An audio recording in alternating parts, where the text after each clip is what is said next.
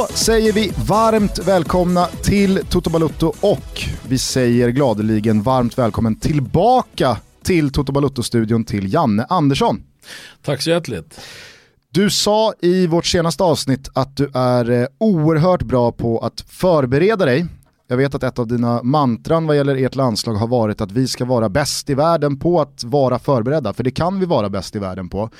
Då undrar man ju så här i coronatider, har du 100 kilo burkmat och 500 liter vatten i källan och var 200 liter räcker har jag hört. och var förberedd på det här? Är du en prepper? Nej. Nej men det är jag inte. Jag, jag, är nog inte lika bra. Jag brukar säga yrkesmässigt jag är nog ganska bra på, på de här grejerna och att leva i nuet och att verkligen förstå vilket är en av de viktigaste delarna som, som idrottsman eller idrottsledare. Det är att klara av att leva i nuet. Att inte liksom bekymra sig så mycket om det som händer om några månader. Eller man förlorade igår så går man och hänger över läpp för det för mycket. Så utan verkligen hela tiden vara processa saker och ting i nuet. Men privat är jag inte alls lika bra på det. Så jag är inte lika bra på förberedelse och oroar mig mycket mer privat än vad jag gör i jobbet. Så kan man säga. Men jag, jag tror mycket i min bransch yrkesmässigt så tror jag på förberedelse. Det är bra grejer. Hur mår du annars eh, dessa dagar? Ni skulle eh, nyligen ha avslutat den sista samlingen innan EM-truppen skulle ha tagits ut. Nu blir det ju inte så. Eh, vad, vad tänker du på idag? Hur mår du?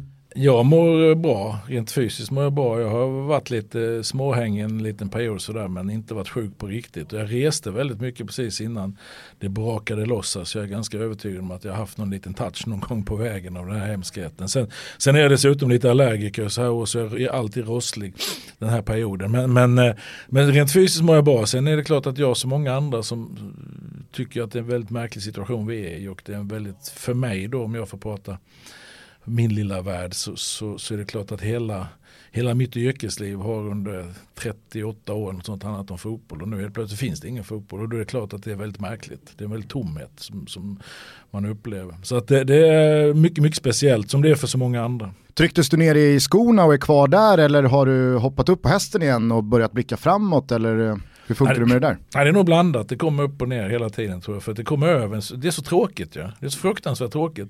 Annars pratar man alltid fotboll, man funderar på vilken match man ska se på kvällen och på morgonen så sätter man sig i Y-scout och så kollar man igenom vad, vad killarna vad gjorde för något igår och så vidare. Och det finns liksom ingenting och när det kommer över så är det jättetråkigt. Samtidigt så har vi Eh, Peter Wettergren, Kristoffer Bernsbong eh, som då är analytiker och Peter min närmsta kollega. Vi har, vi har satt tänderna i lite sånt där som vi inte har hunnit med innan och som varit väldigt roligt att sitta och titta på gamla klipp och göra en ny presentation där vi försöker liksom vässa till eh, hur vi ska spela, hur vi ska jobba ett snäpp till. Som vi har pratat om väldigt länge men inte hunnit med. Så det har varit jätteroligt och då blir man på gott humör igen. Va? Sen kommer man helt plötsligt på att nej, det, det är inte som vanligt och så blir man lite hängig igen. Har du börjat eh, liksom hitta någon annan hobby eller göra någonting annat på fritiden?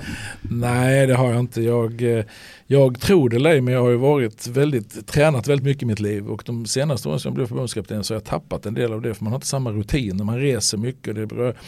Så jag, jag har tappat lite av min fysiska förmåga har jag tyckt och det är väl en grej som jag ska försöka nu när man, när man inte har en massa resor att eh, ta hänsyn till. Att man kan ta hand om sig själv lite mer än vanligt. Det är väl det enda, annars gör jag nog ungefär samma grej. Jag tittar på lite mer dokumentärer vilket jag tycker är roligt istället för att titta på fotbollsmatcher. Och det, det följer någon tv-serie med hustrun och sådär som jag inte brukar åka med annars. Men nu, nu gör jag det. Så att det lite grann har ändrats. Är det någon eh, dokumentär som, som har fastnat som du tyckte var bra? Jag tittade på Nacka-dokumentären för några veckor sedan tyckte jag var bra. Jag tittade på Maradona eh, också förra veckan väl. Eh, jag tittade på Militärligan som jag tycker är bra. Eh, Vår kompis Rickard Slätt som har producerat. Okej, okay. mm. Nej, det var bra. Nu eh, pratade jag och min kollega Jakob här innan om Tage Erlander dokumentären som kommer två delar. Jag är väldigt historiskt intresserad också. Den ska jag sätta tänderna i nu. Så det blir den, den typen av tittande istället för att titta på fotboll. Då. Man backar bandet till Maradona-tiderna, vem var Janne Andersson på den tiden? Så, kan du se på de bilderna och, och komma ihåg hur det var? Ja, det kan nog göra. Så han är ju, är inte han utan Gentil det är ju orsaken till min första bot för jag körde för fort. Det togs upp i vårt förra avsnitt. Gjorde det? det? Det kändes nästan som att du inte hade svalnat i din aggression ja, gentemot Gentil. Du var fortfarande sned på honom. Det kommer jag inte ihåg att jag sa. Jag var på väg, jag var så förbannad, det var väl 82 va, den här semifinalen där. Ful var han. Men nej, Maradona han var ju han var exceptionell. Ju. Alltså det, det var en fantastisk fotbollsspelare. Och jag, tittar man på den här man ser när han står och, och, klackar med liksom, alltså den tekniken och den kontrollen han hade, det är helt magiskt. Det var någon medmänsklig bilist som blinkade med helljusen för dig på ja. raksträckan innan men du ja. fattade inte varför. Och sen så Nej, åkte skulle... du rakt in i poliskontrollen. Ja, det är säkert. Detta är alltså, jag skulle köra ut till Sand, min dåvarande flickvän bodde och hämta henne och eh, som sagt de blinkade och det gjorde man ju då för att hjälpa varandra. Fattat, men jag fattade inte att det var en poliskontroll för jag var så irriterad sen matchen. Så att eh, jag åkte dit. Det slog mig här när du sa att eh, du och Peter och gänget har eh, hunnit med saker man annars kanske inte hinner och man har gnuggat på detaljer som eh, annars kanske faller mellan stolarna. När fotbollen väl kommer igång igen, är inte känslan att vi kommer få se oerhört spektakulära frisparksvarianter? Jo. För att man har haft tid att liksom gnugga på det. Så generellt sett, absolut. Kanske till och med att man börjar kolla på inkastvarianter som jag tycker är en outnyttjad eh, ja, men, outnyttjad eh, tillfällighet att eh, liksom skapa någonting. Om man kollar på basketen till exempel så vet ju alla exakt hur de ska springa och vad de ska göra om bollen är från sidan. Eh, Medan i fotbollen så har man, har man inte riktigt det. Det kanske inte går att skapa, jag vet inte. Men... Ja, men gör det, men det finns ju de som har jobbat med, jag vet redan 90 när jag var assisterande tränare till Stuart Baxter hemma i Halmstad så hade vi varianter på inkast där vi skulle få loss en spelare. Sådär. Men det, det, det är lite det är ganska, i och med att du är längst ut vid en linje också så är det lite svårt att bli begränsad. Min kära kollega Lasse Lagerbäck jobbar ju med Island med långa inkast och det gör han med Norge nu också där man har några olika varianter. Det är klart att, och vi har pratat om det, vårt problem är att vi har ju ingen som kastar långt. Vi, hade, vi, vi har en fantastisk episod från en träning första året när vi är inne på Friends, vi ska träna fasta situationer. Och jag säger till Micke Lustig att han ska gå ut och kasta inkast. Och Micke går ut och, vi hade en variant vi hade satt upp, och Micke går ut och kastar typ fem meter. Så, och jag tänkte, så, så jag sa till honom, är du skadad Micke? Nej jag kan inte kasta längre, så Då hade jag fått för mig att han var långkastare, vilket var jätteroligt. Och Micke då som är pålitlig och lojal går ut och utför uppdraget. Men då insåg jag att det gick inte. Men däremot, just långa inkast så finns det ju faktiskt en en, eh, en liten rolig story, det är när vi möter Italien hemma i, i playoffet.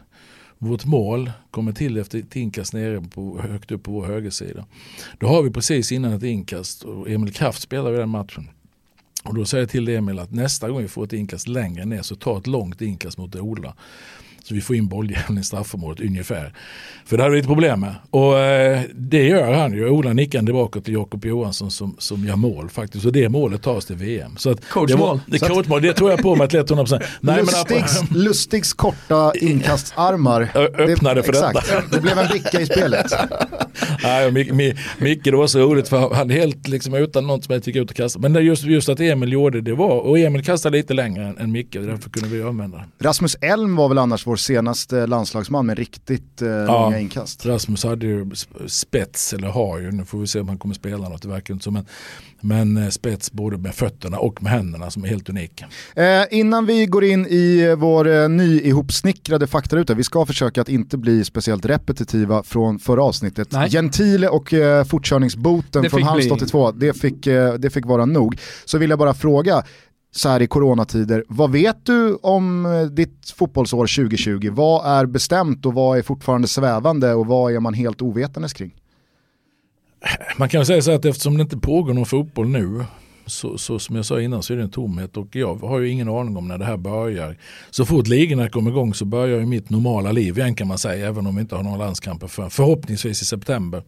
Vi har tre samlingar i höst med, med några fantastiska motståndare, enorma matcher att se fram emot och hoppas verkligen att de blir av men det, det är ju heller ingenting man vet och just det här att att varit så inrutad som jag har varit under mina alla år som tränare. Man, man är ju väldigt fast liksom, i rutin när man har sina matcher som avstämningspunkter, man har sina träningar. Så är det väldigt konstigt att inte ha någonting att veta, att förhålla sig till. Så jag hade hellre att någon bara sagt till mig så att om, om tio veckor så kör vi igång och då är det det här som gäller. Så då hade jag vetat okej okay, då får jag stå ut den perioden då. Men, men nu vet man ingenting och den ovissheten tycker jag är för mig som planeringsmänniska och som vill vara förberedd och organisera saker och ting, den är oerhört frustrerande. Så att jag, jag har egentligen ingen aning om vad som kommer hända. Den här perioden nu är det som jag sa, det här vi sitter och jobbar med som är jätteintressant. Eh, jag hanterar en del media som det här till exempel. Lite grejer som, som har legat på vänt som inte har blivit av innan. Så en period nu kommer jag ha att göra ganska vettigt och roliga grejer. Men, men sen jag vet inte hur det ser ut längre fram. Men du är inställd på att eh, månadsskiftet augusti-september, då ska det spelas Nations League-fotboll. Inget annat är sagt. Inget annat är sagt och det utgår jag från och det, det, det känns väl i dagsläget som att det är rimliga möjligheter att det blir så också. Men allt har att göra med när klubbfotbollen kommer igång. Och det är ju klubbfotbollen som styr, det, det, det är ju bara så. Det måste vi acceptera att den måste, ligorna måste komma igång och, och avgöras på rätt sätt och sätta igång till hösten och så vidare. Det, det, vi får ju låna spelarna från klubbarna så att, att klubbfotbollen måste prioriteras och ska prioriteras i det här läget. Det, det är fullständigt självklart. Men utgångspunkten idag är att det är match den 5 september mot Frankrike på Friends. Det är väl det som gäller. Gick det lika snabbt för dig när, eh, coronan, eh, när coronaviruset verkligen blev utbrett och eh, man började stänga länder? Du hade en presskonferens nämligen i mitten på mars där du skulle ta ut truppen till träningsmatcherna och vi pratade mycket, alla pratade väldigt mycket om vilka som till slut skulle bli de 23 som skulle in i EM-truppen. hur den här samlingen eventuellt skulle kunna påverka dina beslut i maj. Och sen ställdes den in till slut. Eh, när, när gick det upp för dig att det skulle inte spelas några matcher i, ja, här, i mars? Det, det, det, var en enormt märklig upplevelse. Därför att jag reste som sagt ganska mycket den här perioden innan och den 3 mars är vi i Amsterdam och då är det lottning för Nations League. Fjärde, femte, sjätte åkte jag till Dublin och då var vi tittade på vår basecamp som vi skulle ha i sommar. Och då hade det börjat i Italien köra ihop sig lite grann. När vi skiljs åt på flygplatsen i Dublin den 6 mars, fredagen, jag och Anders Valentin, vår läkare, så säger han till mig så här, för de skulle hem till Stockholm och jag skulle faktiskt vidare till Moskva då. Då säger, då säger han så här, du kan nog inte räkna med att du kan ta ut de spelarna som är i Italien. Då är det alltså presskonferens som jag skulle ha den 18 tror jag det var va? Något alltså, sånt ja. Ja, det stämmer 18, 2, alltså 12 dagar senare. Du, du kan nog inte räkna med att du kan ta ut dem. Sen går det en fem, sex dagar, jag reser bort och sen kommer jag hem och sen helt plötsligt, jag tror det var Säg att det är bara en vecka efter det här, säg att det är den tolfte, då sitter jag hemma själv på kvällen. Bara, för det man inte kan göra någonting åt, det brukar jag inte lägga så mycket energi på. Så därför är det bara, det där löser sig. Men då sa nej det här kommer inte gå. Och sen går det några dagar och sen bestämde då Uefa att nej, det går inte. Så från alltså den här veckan, de här veckan, tio dagarna var ju helt ofattbart egentligen hur, mm. hur, det, hur det svängde. Han du då börja också tänka att det blir nog inget EM? Nej, det gjorde jag nog inte då. Utan då, då var det, nej inte så konkret. Det, det, inte med detsamma men sen insåg jag ganska snabbt att det här kommer inte funka heller för det var ligorna stänger ner och då kommer det inte gå. Va? Så att det trillar väl på plats efterhand i huvudet på mig men samtidigt är det så det är man har ju sett fram emot det här så mycket sedan den, den 15 november när vi slog ut Rumänien, eller vi vann nere i Rumänien. Så man, man, man ville ju inte riktigt tro på det heller. Så man ville, det var det också, jag ville väl inte tänka den första tanken första gången så att hålla det ifrån mig på något sätt. Men sen, sen var det såklart att det här kommer inte gå. Ska vi eh, kasta oss in i den här nya knackade faktarutan? Ja, ja så vi får vi en äh, ännu lite bredare målad bild av Janne här. Om du blickar tillbaka på din tränarkarriär och tar dig tillbaka till en match där du står vid sidlinjen, vilken match är det då?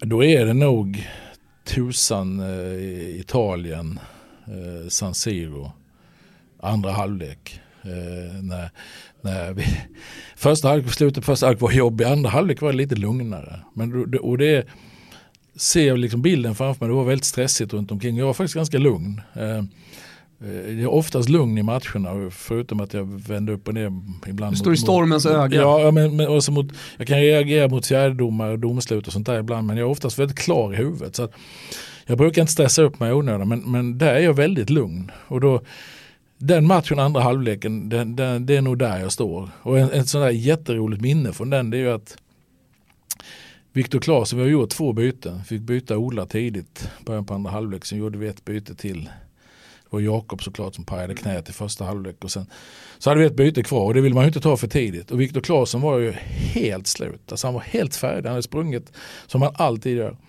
Så han springer och vevar ut mot kanten till, till mig och Peter vill byta. Och då säger jag till Peter att vi, vi kör en gammal Tom Prahl.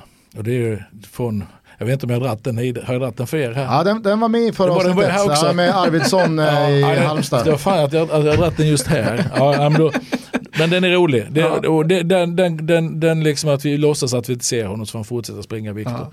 Men den matchen är nog den matchen jag ser. För att den är den som kanske har haft störst betydelse också i karriärmässigt och det man fick vara med om sen i VM. Så, så det är nog den matchen. Jag ska, nu, ska jag, nu ska jag tänka efter, avbryt mig med detsamma om jag har sagt någonting innan. Jag sträcker upp handen. Ja, ja, ja, det, upp handen. det är två gånger nu. Det det ja.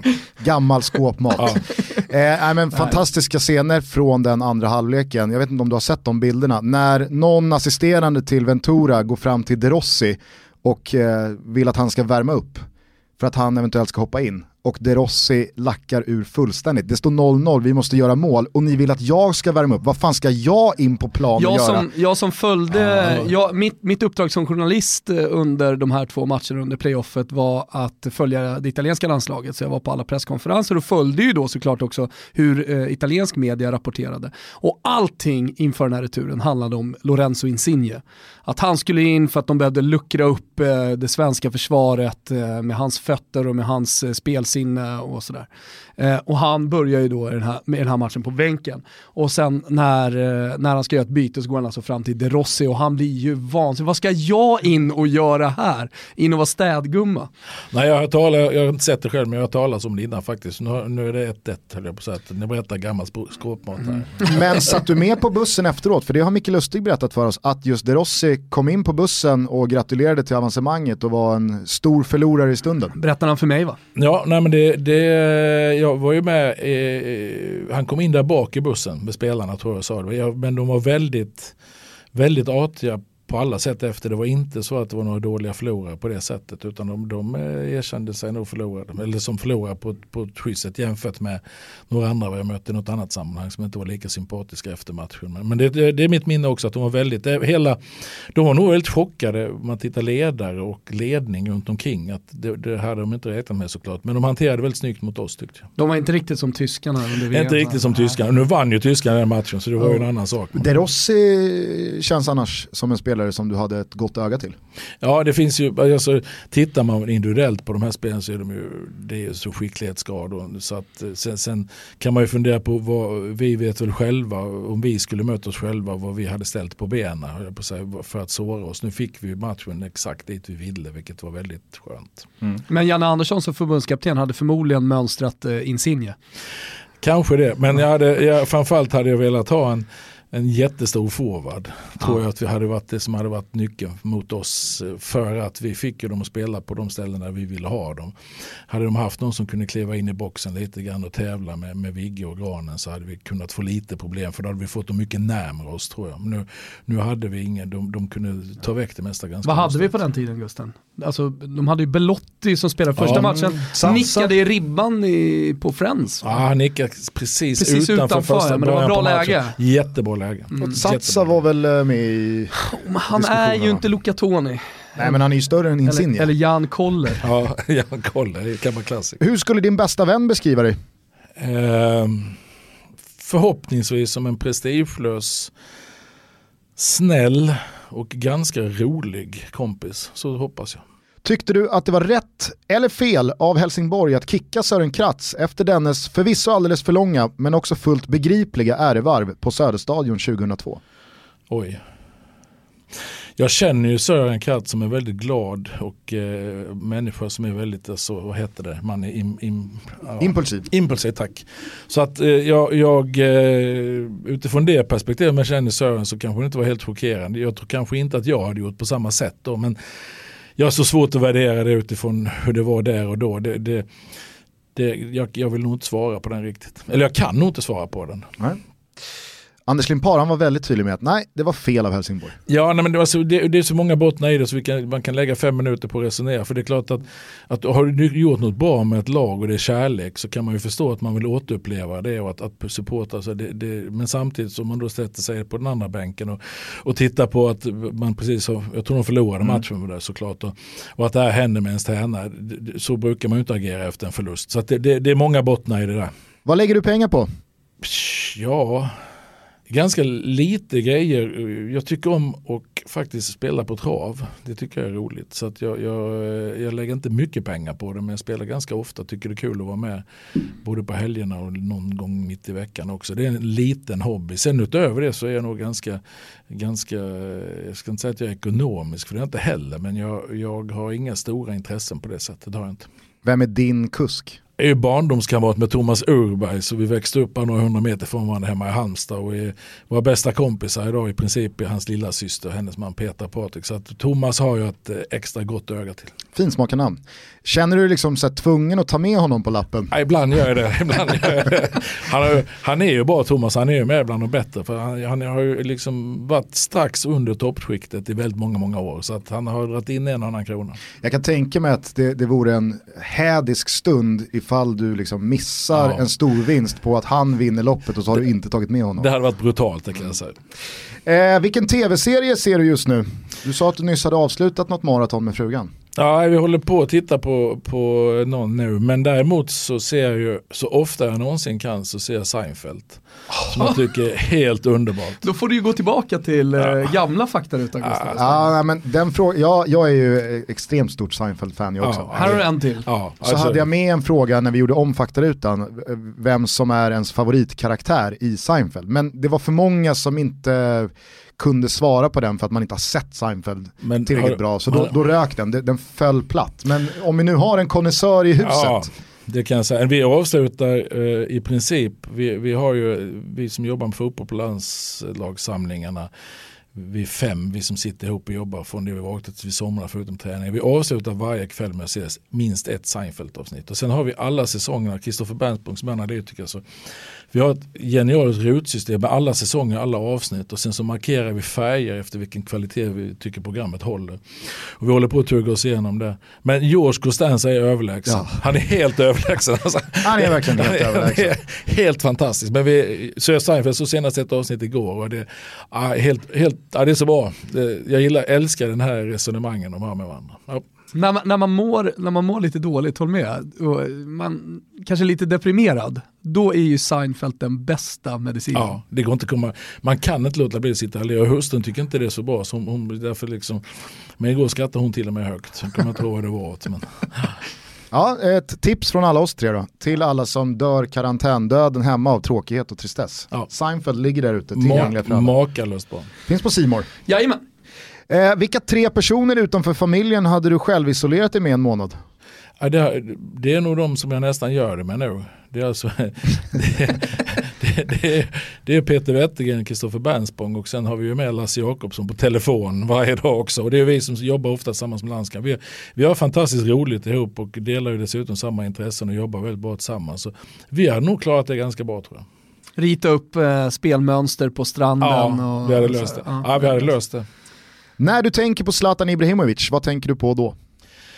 Jag tänker på en makalös idrottsman, alltså atleten Zlatan. Vi betänker att han fyller väl 39 till hösten och fortfarande gör det han gör. Eh, stora, stora fotbollsspelare brukar oftast ta slut lite tidigare också. Va? Man går sönder, man blir skadad. Så han har haft en allvarlig skada vad jag kan komma på nu. Den, den fysiken kombinerat med tekniken han har är ju helt unik. Alltså. Så att, att fortfarande klara av att att vara motiverad att driva sig själv framåt. För det är inte så att du tränar mindre när du, när du kommer över 30 för att hänga med utan du måste köra ännu tuffare för att hänga med såklart. Att klara av detta och vara så högmotiverad enormt imponerande. Så jag, jag, tänker på det. Sen är det, det är vår bästa spelare genom tiderna. Eh, för mig såklart. Men, men jag, jag är oerhört fascinerad av det som driver honom framåt. Att han fortfarande liksom har den här hungern i den åldern. Med allt han har, allt han har genomlevt och eh, upplevt och presterat tidigare. Så, ja, imponerande. Ni är ju i samma stad nu. Eh, han är ju och tränar med Hammarby. Ja, just det. Eh, det är inte så att ni har haft möjlighet att träffas? Nej, jag har ju ingen relation med Zlatan på det sättet. Alltså jag pratade ju med honom i samband med EM då för snart fyra år sedan. Eh, och då, då liksom sa vi farväl, eller han sa farväl till landslaget. Och sen har jag, jag har stött på honom på någon fotbollsgala, då pratade vi lite. Det var mm. nog samma år. Men sen har jag liksom inga, Ekman har aldrig haft sån som spelare, så, där, så blir det inte den relationen. Och det blev aldrig aktuellt att på något sätt eh, reda ut någonting och rensa luften efter det som hände i höstas? Nej, inte för mig. Så hade det varit en spelare som jag hade haft, då hade jag nog velat göra det. Men i och med att vi inte har någon relation så kände jag också att då får det där, det får, det får liksom, man får ruska av sig där så får man gå vidare. Men hade vi haft en relation då hade jag nog velat göra det. det hade, eller då hade jag gjort. Och om ni hade sprungit på varandra imorgon, hade du sagt någonting då eller är det vatten under bron eller är det liksom, om någon ska säga någonting först så får han göra det? Nej, jag hade hälsat på honom och frågat att vara med om. Det där är borta för mig alltså. Sen hade vi suttit och snackat en halvtimme så hade jag kanske tagit upp och frågat vad var. Men det hade inte varit det första vi hade pratat om. Inte, inte för mig i alla fall. För jag är inte långsint på det sättet utan ibland händer saker och ting då får man hantera så får man gå vidare. Och, och, men som sagt, hade vi haft en relation innan då hade jag nog haft en ännu större besvikelse och framförallt en ilska och irritation. Nu var jag nog mer besviken och ledsen. Men då hade jag nog varit förbannad om det hade varit någon som jag hade jobbat med och då hade jag nog velat ta upp det med vederbörande. Men här, ja, det, det, för mig är det förbi. Då var då som vi säger. Med tanke på att han kom tillbaka till Europa och Milan i början av januari, ett mästerskapsår som då inte var uppskjutet ett år, började du tänka att nu kan det bli en eh, storm och en folkfråga kring Zlatans vara eller icke vara i, i landslaget igen? Nej, inte överhuvudtaget kan jag säga. Därför att vi har ju liksom rätt ut vad som gäller oss emellan. Och det snackades ju mycket inför VM och då antyder han ju själv lite grann och sådär. Men, men för, mig, för mig har det varit en icke-fråga hela tiden så den, den fanns inte med nu heller. Är du för eller emot pyroteknik? Tycker ju det är häftigt samtidigt så får det inte vara skadligt. Jag hamnade, av alla ställen jag hamnade på, har jag berättat det här också? Nej. Jag berättade någonstans. Ja, det, det beror på vad som kommer nu. Jag var, jag var, alltså, jag var ett år som tränare i ÖIS och då eh, var jag intresserad av Loret Sadiku i Värnamo. Tyckte han var väldigt bra, det var innan han liksom hade slagit igenom, jag hade sett honom i B-lagsmatch. Då åkte jag och min dotter Julia till, till Värnamo och tittade och hamnade i en sån här rökgrej Where's that dust coming from? Still finding debris after vacuuming? Eufy X10 Pro Omni Robot Vacuum has 8,000 PA of powerful suction to remove debris deep in carpets. And it's totally hands free. Want to know more? Go to eufy.com. That's EUFY.com and discover X10 Pro Omni, the best in class all in one robot vacuum for only $799. Av, alltså, av alla ställen så var det i Värnamo, vad heter den? Finnbodavallen, mm. så, eller Finnvedsvallen. Finnvedsvallen. Finnvedsvallen heter den. Och jag höll ju på att avlida av den här röken. Alltså jag har ju svårt med rök normalt och som är så allergiker så det var hemskt att hamna i det. Och det är klart, hamnar du dessutom i det, det brinner runt omkring det så, så är det ju inte så kul alltså. Så, så att det, utifrån det perspektivet och att det är förbjudet så kan jag ju aldrig vara för det. det. Det går inte att vara för någonting som kan vara skadligt förbjudet. Men kan man däremot hitta sätt att hantera det så är det ju häftigt. Det är fantastiskt häftig inramning på matcherna. Så att jag är emot så länge det är förbjudet, så länge man inte hittar tillåtna grejer. Vem, vilka eller vad hade du på väggen i pojkrummet? Jag hade ju nog lite Arsenal-planscher. Jaså? Ja, för början, alltså jag blev ju Arsenal-supporter i början på 70-talet med Charlie George och det gänget. Eh, och eh, jag och min kompis Björn Tarzan Larsson, han var Manchester United-supporter.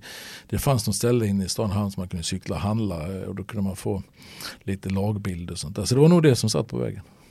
För att vi har ju förstått att du är helt eh, ointresserad av musik, så jag misstänker att det inte var massa, Nej. det var inte Beatles och... Nej, det var det definitivt inte. Nej. Är du för eller emot VAR? Jag är för VAR därför att... Eh, Bra Janne. Ja, det måste, alltså, om, om vi kan få reda på om saker och ting är rätt så måste det ju vara rätt. Alltså, det måste ju, fortfarande så kan vi inte säga om Jeff Hursts avgörande mål i VM-finalen eh, 66, va, om bollen var inne eller inte.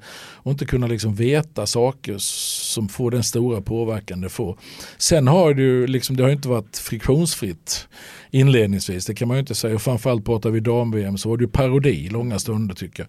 Men, men eh, någonstans alltså, kan saker och ting bli rätt och man får förfina systemet och man får jobba på det så, så tycker jag att det måste, det, för mig, det, rättvisa tilltalar mig. Har du vridit och vänt på någon tanke i ditt eget huvud vad som skulle kunna skruvas på för att göra det bättre?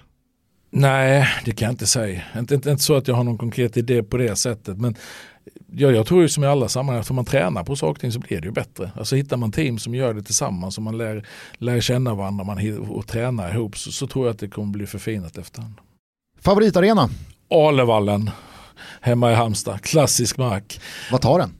Alevallen tar, det, det beror på, det finns ju ingen läktare. Så man, man, man, man får, det, på hur man står. det beror på hur man står. Men, Alevallen, men sen, sen är jag ju väldigt, alltså jag måste ju säga det också, det är klart att man Örjansvall i Halmstad tycker jag är fint. Så, så, så, men, Man går längs Nissan. man går längs Nissan fram och sådär. Nej det, det är jättefint. Men eh, Friends, jag gillar Friends också. Och det är väl det att vi har ett fantastiskt bra facit. Man känner sig verkligen på hemmaplan. Och med det trycket vi har haft i många av våra matcher, det stödet, så är det klart att det är min hemmaarena idag. Men jag är uppvuxen på Alevallen. Örjansvall måste jag säga, alltså det, det, för mig är det kanske sinnebilden av svenskt föreningsliv.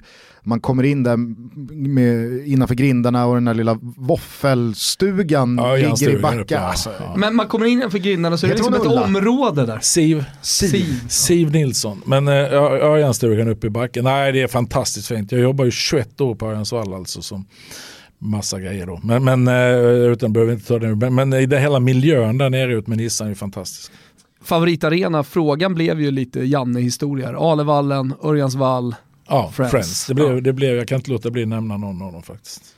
Vad gör dig riktigt, riktigt arg? Ja, det är nog orättvisa. Eh, penalism, alltså folk som sätter sig på andra och liksom trycker ner andra människor. Det har jag brutalt svårt för. Eh, att, att man liksom behandlar människor illa eh, överhuvudtaget. Då undrar man ju om du var tidig som ledare med att jobba emot så kallade inkilningar. Som var ett väldigt vanligt inslag i, i svensk herrfotboll. har vi väl alla varit med om. Ja, I alla fall jag. Jag, eh, I mina klubbar så har man inte haft några dumma inkilningar. Jag kom till Norrköping, där fanns en historia som inte var speciellt bra.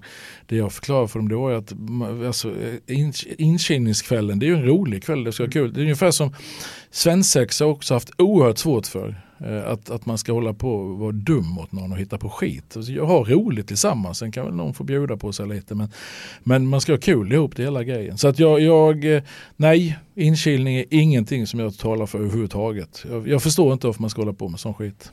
Mitt första år i eh, Spånga, då, då sprang ju de tidiga 70-talisterna runt och då var det hela året, för då, inkilningskvällen var på, på avslutningsfesten efter året. Så November. Exakt, så hela säsongen var bara, det där skriver vi upp till inkilningen så fort någon misskötte sig. Ja, det där åker upp på, på tavlan, det där åker ner i lilla svarta boken. Så att det var liksom så här, ma- management by fear hela säsongen. Att skötte man sig inte eller gjorde man fel eller sa man någonting eller då, då, då visste man att det där hamnar på minuskontot inför inkilningen. Det här var hemskt. Ja, nej, det är obegripligt för att vi ska ju prestera tillsammans. Vi ska göra någonting tillsammans. Vi ska ju vinna fotbollsmatcher ihop. Och, och att man då ska hålla på och liksom dela upp människor i olika skikt på det sättet och behandla människor illa. Det har jag, och generellt och det gäller samhället i övrigt också. Jag, jag blev förbannad alltså när man behandlar människor illa. Men vi har faktiskt två eh, små episoder här som har gjort dig riktigt, riktigt arg. Mattias Larsson från eh, Kvällsposten kommer med den ena. Ni hade mött Lans på bortaplan med eh, Halmstad Ja just det. och i bussen efter matchen, Ja, men ni, om man säger så här, ni hade mött Lans borta med Halmstad, torska med 5-0. M- Minns du, minns du matchen? Ja, brutal upplevelse. Ja det var det. Var du missnöjd? Ja, de var alltså, vi slog ut eh, Sporting Lissabon i 2005 det här vilket var fantastiskt. Och, och sen gick vi in i gruppspelet och då hade vi Lans i andra matchen. Vi förlorade första hemma mot Hertha Berlin tror jag med 2-1. Sen hade vi Lans och åker dit ner och de, var, de, de hade ju varit tvåa franska ligan året innan. Och, och de, var, de, var, de kontrade ut oss fullständigt 5-0. Jag tror bollinnehavet var ganska lika så är det min minne av det. Vi, vi, vi liksom har ju det. det kändes som att vi, vi hade boll och passade lite, sen tog de och så gjorde de mål. Så fick vi ha bollen och passade lite och så tog de och gjorde mål. Så det var en hemsk match var det. Det var en hemsk upplevelse. På kvali vilken kvalitet de höll i sitt spel. vad händer då på bussen efter matchen? Detta kommer jag inte ihåg. Det var Ja men okej, jag ska läsa exakt, vet du vem Mattias Larsson är? Ja då. Eh, Kvällsposten, Expressen. Han var med där nere som reporter. Exakt, han skriver så här, min bästa Janne Andersson-story, L- eh, Lens, HBK borta i Uefa-cupen. Ja, det är Lans. Ja exakt, men jag läser det så som Mattias Larsson hade läst det. Ja. Trafiken, Ja, dålig skånska har jag också. Trafiken i lillområdet är galen. Ni åker med oss, säger Janne till de få murvlarna på plats. Poliseskort rakt in i katakomberna, HBK torsk 5-0 och en junis sätter på sällskapsresan i bussen hem. Topplocket där. Wow. Ja, det kommer jag inte ihåg. Nej. Jag kommer faktiskt inte ihåg. Matchen kommer jag ihåg men det här kommer jag inte ihåg. Men kan du tänka dig att topplocket flög? Det kan det göra. När man liksom har förlorat med 5-0, förnedrande resultat och sen så har någon fingertoppskänslan att dra på. Ja. Hur går ja. Kim kan lägga in Sällskapsresans signaturmelodi. Ja, hur fan går den där? Nej, men det, nej det, då, det hade gått idag igen tror jag. Därför att det därför, även om jag med åren har lärt mig hantera förluster bättre och på det sättet så någon, någon gräns finns. Jag, jag är en favorithistoria hemma från Arlavallen när vi förlorade med 6-0 en match jag ska inte säga hans namn nu, men han som spelade högerback. Efter så bastade vi alltid och drack en passionsfrukt inne i bastun. När man kom in läsk, när man kom in där satte sig på, så satt han och skrattade. Vi hade förlorat med 6-0. Då spelade han högerback och så, ja, jag såg ju rätt rejält själv. Han kunde sitta och skratta. Ah, det var inga mål på min kant, sa han. Så då tyckte han att det gjorde något att vi förlorade. Och det, det, säger en del, så då, då gick också topplocket. Ja. Det jag i alla fall drog mig till minnes, det var ju när ni möter Kalmar, tror jag, på Örjansvall. Ja, ja. Och eh, Kalmar inte kastar tillbaks bollen. ja. Och det leder upp till ett mål Eh, och ditt topplock går ja. riktat mot Nanne. Riktat mot Nanne och deras bank. Så då, då satt jag på, jag satt, det roliga är ju att, eller det roliga, det intressanta är att det är första gången i livet, sista gången som jag suttit första halvlek uppe på läktaren för att skulle se matchen därifrån. Så Jonas Wemola, min kollega då, assisterande, skulle coacha första halvlek. Och då har jag telefonkontakt med Ante Smith som är lagledare. Och när det här hände så ringer jag ner till Ante. Och då är han ju på väg över till Kalmars bank. Och då säger jag, tala om för dem, ja och då hör jag liksom så här, det där var ingenting. Ja, då, då gick topplock. Så då, ner över, över läktaren. Alltså, så det är inte bara det att jag sitter på bänken i jämte. Ner över hela läktaren in och så skäller Och sen när jag står där inne så kommer jag på, det här är ju inte så bra. För det kan ju hända grejer. Och då på den tiden hade ju inte fjärdedomaren en sån här headset. Nej, så han stod ju strek och vevade. Jag såg ögonen, han stod och vevade ut och skulle bli. Håkan Jonasson Helsingborg dömde. Så jag smög tillbaks när jag skällt färdigt så gick jag satte mig. Då hade han fått stopp på matchen. Så då kommer Håkan ut och pratar med fjärdedomaren. Och då bara sitter jag på bänken med huvudet ner i marken. Så när Håkan kommer fram så säger han. Sitter och skäms där? Ja, sitter och skäms. Och så säger Håkan så här, men Janne har du varit inne, förlåt, så här, men har du varit inne i deras, förlåt, det var inte meningen. Så här. Och Håkan, han släppte det. Så jag fick sitta kvar, helt overkligt.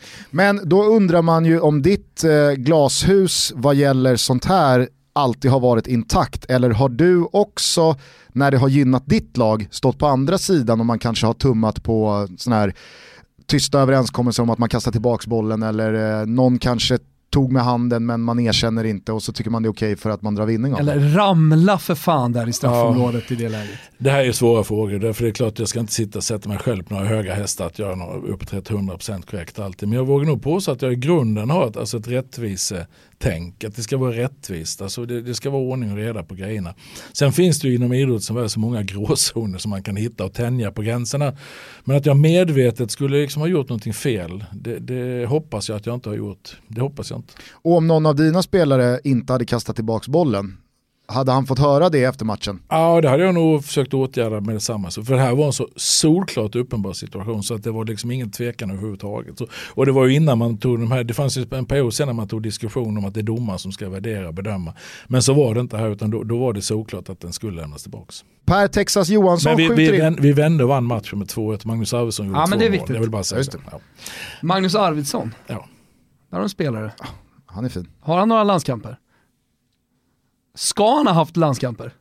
Han borde ha gjort någon. Han borde ha gjort någon. Ja, Om han inte har gjort någon så borde han ha haft ja, några stycken. Vi pratade, för, varför Thomas tar upp det här, vi, vi, pratade för någon vecka eller två sedan om Patrik Bagan Rosengren. Ja. Han brukar ju omnämnas som den bästa svenska fotbollsspelaren som inte har en landskamp. Det kan jag tänka mig. Nej, och jag, Magnus Arvidsson, när han var som bäst innan han försvann ner till till Rostock i Trelleborg, där då var han riktigt bra i den vevan. Han borde varit med i den vevan de första åren. Där. Mm. Det borde han varit. Eh, per Texas Johansson har hjälpt till med att skjuta in en fråga till faktarutan här. Vad tar du i bänkpress? Jag tar mer än vad Texas gör. Oh. Så att eh, jag pratade med Texas bara för, Mike drop.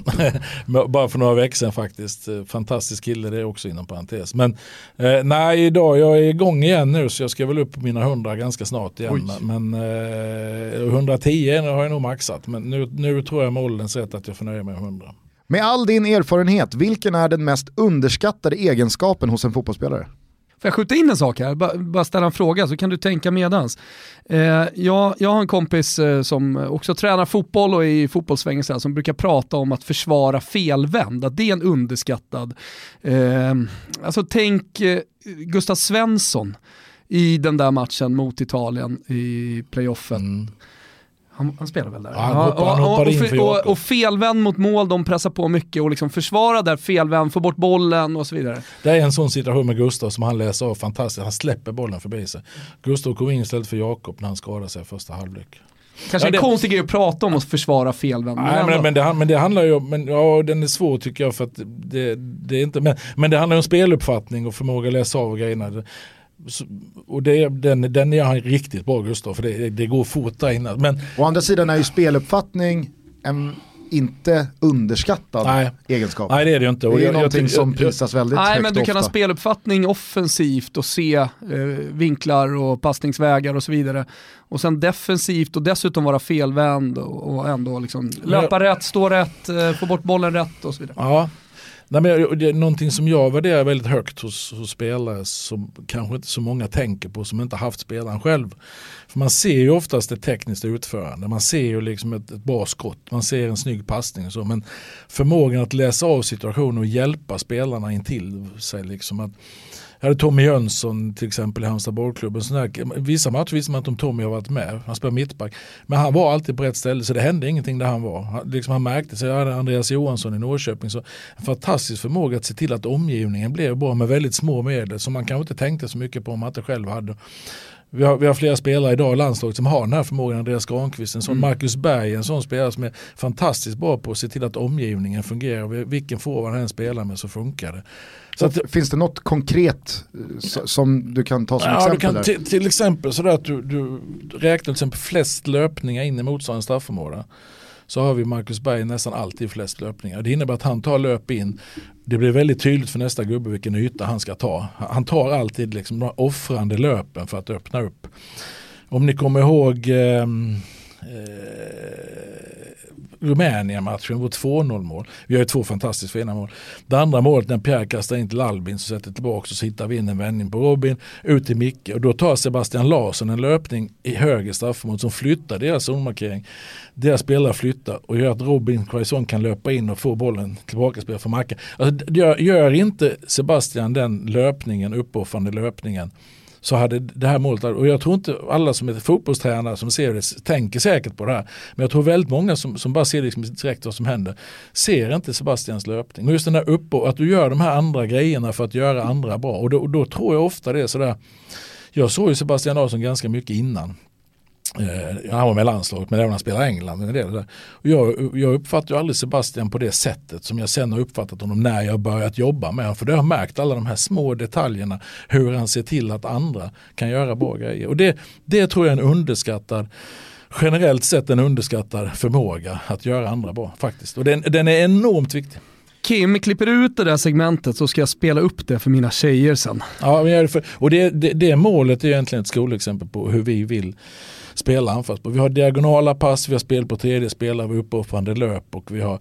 Ja, det, det, Ja, du var inte missnöjd med det det är målet. ett fantastiskt fotbollsmål i min värld. Sebastian Larsson, flest tomma löp i Sverige. Eh, och då som en motsatsfråga, vilken egenskap tenderar vi i media att övervärdera? Med all respekt så jag brukar inte lyssna så himla mycket på vad ni... Okej, men du kanske förstår frågan ändå. Ja, jag förstår frågan, men, men just egenskap. Nej, men eh, det är klart att spelare som, som gör tekniska nummer ibland eh, blir väldigt så oh, wow, han är en, te- en lirare. Men, men eh, för mig som tränare, för jag tror alla tränare, så är det viktigt att det leder någon vart. Att det blir någonting av det. Det måste ha en verkningsgrad. Och det tror jag ibland att man tycker wow, och det kan jag också tycka. Där var Det finns en slutprodukt det måste, bli någonting, det måste bli någonting av det. Och, och, men jag kan också tycka wow det där var tekniskt häftigt gjort. Men vad, vad hände sen? Vad blev det då? Ja, det blev inte så mycket av det men det såg rätt så bra ut. Du njuter inte lika mycket av tomma överstegsfinter Nej, som det så, tomma löp. nej så kan vi sammanfatta Ja. det. Ungefär. Jag förstår. Todd Åkesson, en lyssnare, han har ställt en bra fråga här tycker jag. Vad är det första Janne tittar på när han analyserar en motståndare? Oh. Man har ju alltid en viss förhandsinformation man läser in sig på. Men sen det första, om jag ser en match live jag ska titta på en motståndare, egentligen på tv också med farfar, så tittar jag, stämmer det som jag har läst in innan? Alltså ställer de upp sitt anfallsspel och sitt försvarsspel på det sättet som, som vi eller jag då har trott. För man måste börja där. Det har hänt mig i karriären på ganska hög nivå tillsammans med tränarkollegor, jag tänker inte säga vem och när och hur, men att vi när vi har sett en match i efterhand har insett att de spelade inte så som vi trodde att de spelade. Därför att de spelade med ett femmanna mittfält istället. Eh, och vi tänkte inte på det för vi var så uppe i vårt eget under matchen. Nu fick det ingen avgörande betydelse på det sättet. Så det första är allt, och det är samma när vi nu när vi, när vi har förberett en landskamp till exempel. Att vi har alltid vår bevakare på läktaren tillsammans med Bernsbong då som var analytiker. Den första uppgiften de har det är liksom att titta på första fem tio minuterna. Spelar de så nu som, som vi har sagt att de ska spela? Så inte liksom, för annars måste vi kanske ändra någonting själva. Så det är det första jag alltid tittar på. Om vi utgår från att du tillhör generationen av tränare från det lite äldre gardet. Ja. Är det, är det okej okay med det? det? det Eller okay. känner du dig trampad på Nej, det är helt okej. Okay. Det är helt okej. Och du jämför med det yngre gänget, eh, Jimmy Thulin, Poya Asbaghi och så vidare. Nagelsmann. Nagelsmann är väl kanske ett internationellt namn att dra upp, men om, om vi håller oss till Sverige, eh, vad upplever du för skillnader mellan den gamla skolan och den nya skolan? Jag tror inte det finns så mycket stora skillnader som man kan hänvisa till det, utan en grej är ju eh, såklart erfarenhet som är ett viktigt begrepp i alla branscher tycker att har man varit med innan så har man större erfarenhet. Jag har ju betydligt större erfarenhet som tränare idag än vad jag hade för 15 år sedan i Halmstad och så vidare. Så det, det, är väl det jag själv känner skillnad. Men sen så tror jag inte det finns någon större skillnad därför att eh, det som är intressant tycker jag idag om vi pratar allsvenskan, det har jag pratat om tidigare i flera olika sammanhang, det är att jag tycker att man varje klubb har försöker hitta sitt sätt att jobba på som klubb för att nå framgång. Och varje tränare försöker hitta sin väg. Går du tillbaka 15-20 år så var det väldigt likt. Men mm. Då spelar lagen väldigt likt. Och man, man, nu tycker jag man hittar sin egen väg. Så det finns väldigt många olika men jag tycker inte man kan sätta det till att det har att göra med ålder. Utan det har nog mer att göra med att man försöker optimera sina egna förutsättningar, skaffa, skaffa de bästa förutsättningarna i just den klubben eller det laget man är i idag. Då. Men annars tror jag den enda skillnaden är erfarenhet. Alltså det, är, det är erfarenhet med, med, att man har varit med lite mer eller lite mindre. Och det kan vara både gott och ont. Det kan vara bra att inte ha erfarenhet ibland för då har man inte låsningar. Men jag tror generellt att erfarenhet är bättre. Finns det någon eh, av de yngre förmågorna här i Tränarsverige som du tycker är lite extra spännande eller som du kanske har lärt dig någonting av eller tycker har en intressant metodik? Nu är jag dålig på att plocka ut namn på så sätt. För jag, jag, men jag kan väl säga så att förra året var jag och hälsade på tio allsvenska klubbar. Eh, fick följa en halvdag till en heldag, var med på genomgång innan träning. Vi var med sitta i tränarrummet, höra snacket. Eh, några gånger så var det matchanalys av motståndare, några gånger var det, alltså, och fick, kom, alltså det som är roligt, de släpper in en väldigt långt och jag får lära mig, det är ren fortbildning för mig. Att jag får komma ut och, och, och få följa och se vad de säger. Och jag är enormt imponerad av jättemånga. Det är jättemånga som är duktiga där ute och det tycker jag också visar sig när vi får upp spelarna sen i landslaget. Därför att våra spelare har en fantastisk förmåga att översätta teoretiska resonemang till praktiska.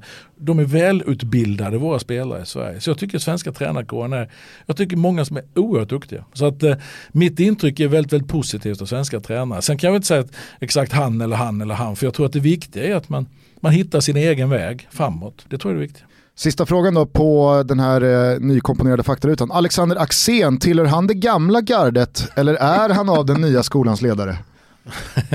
han är som han är. Han är som han är. ja. Och då undrar jag, stämmer det, för det hävdar han själv nämligen, att han alltid smsar dig efter varje landslagstrupputtagning och skriver bara avgå? Ja. vi, vi, har ju, Alec och jag har en speciell relation sedan många år.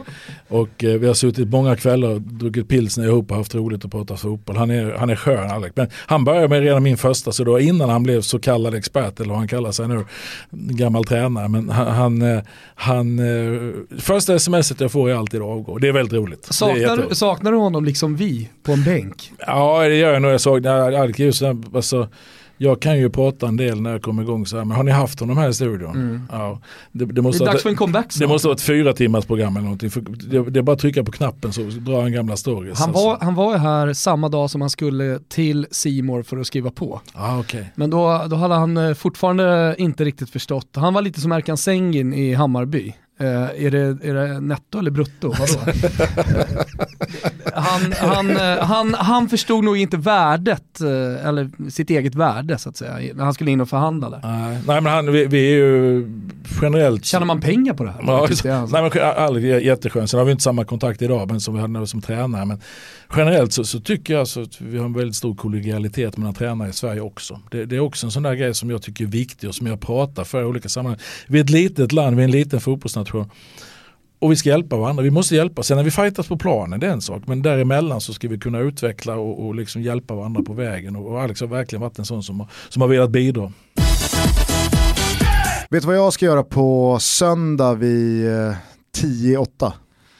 till Jota söndag, eh, nej. Då ska jag knäcka en pokerpepsi ah. och så ska jag liksom mentalt gå in i pokertutto nummer tre mm. och gå för vinsten. Jag förstår att du går, går för vinsten. Alltså man märker att du har stora ambitioner, man märker att du har stor kunskap också om det här med poker. Jag är ju fisk. ja, det har vi lärt oss. Ja. Eh, jag ska göra samma som du, jag ska knäcka en pokerpepsi eh, och försöka gå in med lite mer fokus. Alltså det var ju eh, lite teknikstrul senast, så att eh, mitt fokus låg ju också där. Och jag, jag sänder ju det här live, Mm. eh, kommer göra det nu på söndag också. Världens eh, anläggning, höll jag på att säga, hemma nu med, med allt som man ska ha. Eh, kolla gärna på det, om man vill får man göra det. Man Eh, hittar din eh, Twitch-sändning via våra sociala medier. Ja, och Betsson såklart också. Och Eh, sen så tycker jag att vi, nu ska vi inte uppmana till allt för stora folksamlingar så här i coronatider, men fan gör som några av er gjorde i söndags. Kanske spela ihop två, tre stycken Mm. och skicka in och hashtagga Pokertutto. Tjacka en karta Pepsi. Exakt. Håll era nyårslöften och sen sätter ner tillsammans. Det såg jäkligt trevligt ut för många. Men du siktar som alltid på första pausen. Jag siktar, jag var närmare nu, jag kom längre, 650 plats. Eh, Så att eh, topp 500 då, kan ju vara ett rimligt mål. Och klara första pausen och så har vi ett härligt paussurr eh, på, på livesändningen. Man känner sig aldrig så levande som i pausen.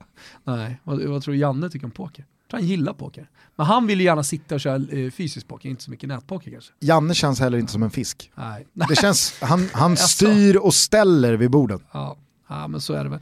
Eh, stort tack också till eh, Betsson eh, för att de återbetalade insatsen från i söndags i och med att det var lite teknikstrul där för några.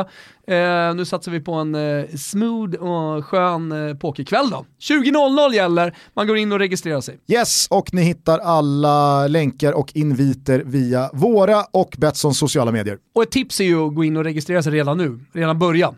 Så, så, så är man klar, eller hur? Och sen så vet ni ju såklart att detta är en turnering som vänder sig till dig som är 18 år eller äldre. Vi spelar måttfullt och upplever man att man själv eller någon närstående har problem så finns alltid stödlinjen.se öppen dygnet runt. Tack Betsson för att ni finns. Ingen har ju såklart missat att eh, fotbolls-EM skjuts upp Eh, ett år framåt i tiden. Som Janne var inne på tidigare i avsnittet så är det eh, i alla fall tänkt just nu i mitten av april att det ska spelas Nations League under hösten och att det sen ska bli ett fotbolls-EM i juni 2021. Vad gör det här med EM-förberedelserna och hur man tänker kring truppen och uttagning? Hur resonerar man i form av att ja, men det var det här gänget som kvalade oss till mästerskapet, nu kommer det vara över ett och ett halvt år senare i tiden vi ska spela mästerskapet? Du svarar nästan på frågan tycker jag i ditt resonemang, för det är precis så det är. Hade det varit i sommar så hade det varit ganska logiskt att de flesta som, som var med i, i kvalet och visade att de var tillräckligt bra för att vara med, för det är det det handlar om. Det är inte bara att de var med utan de var tillräckligt bra för att vara med och prestera den fotboll som jag tycker vi gjorde på ett totalt sett bra sätt. Så nu dröjer det och då får vi se hur det ser ut och därför tar jag inte ut, jag vet inte hur det kommer påverka idag. Eh, nu har vi landskamp i höst förhoppningsvis som vi utgår från och, och då får vi se vilka som är bra där. Och vi pratade om några av de här äldre spelarna som, som då valde att fortsätta för de vill vara med om EM och, och det är ju väldigt viktigt att, att vara tydlig. Det har jag varit med dem och det är de fullt medvetna om själva, det behöver jag inte förklara men det är klart att det är ett år, och tre månader längre. Och det är inte så att man anmäler sig med ett landslag utan man, man måste ju prestera för att vara med, kvalificera sig för att vara med. Så hur det ser ut här nästa vår, det, det i sig det är jättesvårt att förutse. Men jag pratar vi våra äldre spelare så tror jag att alla de eh, och då pratar vi i första hand eh, Sebastian Larsson, Granqvist, Marcus Berg, även Micke Lustig. Och Ja. Micke hade inte sagt innan att han skulle sluta. Vi sa faktiskt det till Micke förra veckan när han var med oss att på något märkligt sätt har du lyckats liksom komma undan det här äldre gardet. Ja. Man pratar Marcus Berg, Sebastian Larsson och Granen. Nu hade ju de alla tre mer eller mindre gått ut och sagt att det här blir det sista vi gör, det hade inte Lustig. Men åldersmässigt så skiljer det Ja, inte nej, det speciellt. inte. Hans teori är att han ser yngre ut. Ja, jag har skön Micke. Jag har faktiskt sökt honom. Janne tror att Lustig är 28. Ja, nej, men jag har faktiskt sökt Micke några gånger men jag ringer runt och pratar med de flesta spelarna så jag har inte sökt dem med ljus och lykta. Men jag, men jag ska ju prata med honom också. Men, men det det framförallt var, det var ju de här tre som du säger som hade tydligt aviserat. Det har ju inte Micke gjort. Nej. De, Sebban och Granen och, och Mackan Berg hade aviserat att Eh, vi kommer sluta efter EM. Och de vill jag ju stämma av med först. Gäller det fortfarande eller vad gäller inte? Micke har inte sagt någonting och då utgår jag från att han fortsätter. Men det ska jag självklart prata med honom om. Men, men har du sökt honom men han har inte svarat? Jag har ringt ett par gånger och han har inte svarat än. Men Men Lustig Men old han vet Ja, att om, om jag inte svarar så kan jag inte, liksom, Ska jag så kan jag inte bli nekad. Men det här är inte, det här är inte helt uh, ovanligt sådär när man ringer folk. Okej. Att, att man inte, och, och eh, man har lite olika nummer så, så jag ska inte skylla på det. Men jag hoppas jag ska prata med honom de närmsta dagarna. Men om jag då har förstått det rätt så är alltså den här trion eh, öppen för att nej, men då förlänger vi eh, uttagningsmöjligheterna ett år. Men alla är med på att det här året, ett och ett halvt, kan göra att man hamnar utanför. Ja, ja, men så är det ju för alla spelare. Absolut, jag menar bara att Ja, ja, det blir lite så- speciellt Ja, när men- de tre var så givna i en trupp och var så tydliga förgrundsfigurer i ett kval. Men de är samtidigt i en ålder där det kanske droppar ner i kvalitet, man tillhör allsvenska klubbar, i alla fall två av dem. Ja, nej, men alltså, jag, jag vill liksom inte spekulera runt om, jag bara konstaterar att det är lång tid dit. Och det kommer jag ju säga, men det kan du även prata med, med yngre spelare på samma sätt. Där, därför att det hinner hända mycket. Vi pratar Kulusevski, vi pratar Alexander eh, Isak, vi pratar andra spelare. Hur, hur snabbt det kan gå i den här världen, hur snabbt det kan utvecklas. Och det måste man ha med sig, att, att det är faktiskt ett år och tre månader dit. Och, så bara så vi har det klart för oss. En sån spelare som ett motbud då, av det, det lite yngre gänget är ju i min värld i alla fall Sebastian Andersson som har haft en kanonsäsong, öst in mål i Bundesliga, han upplever kanske sin peak i karriären just nu.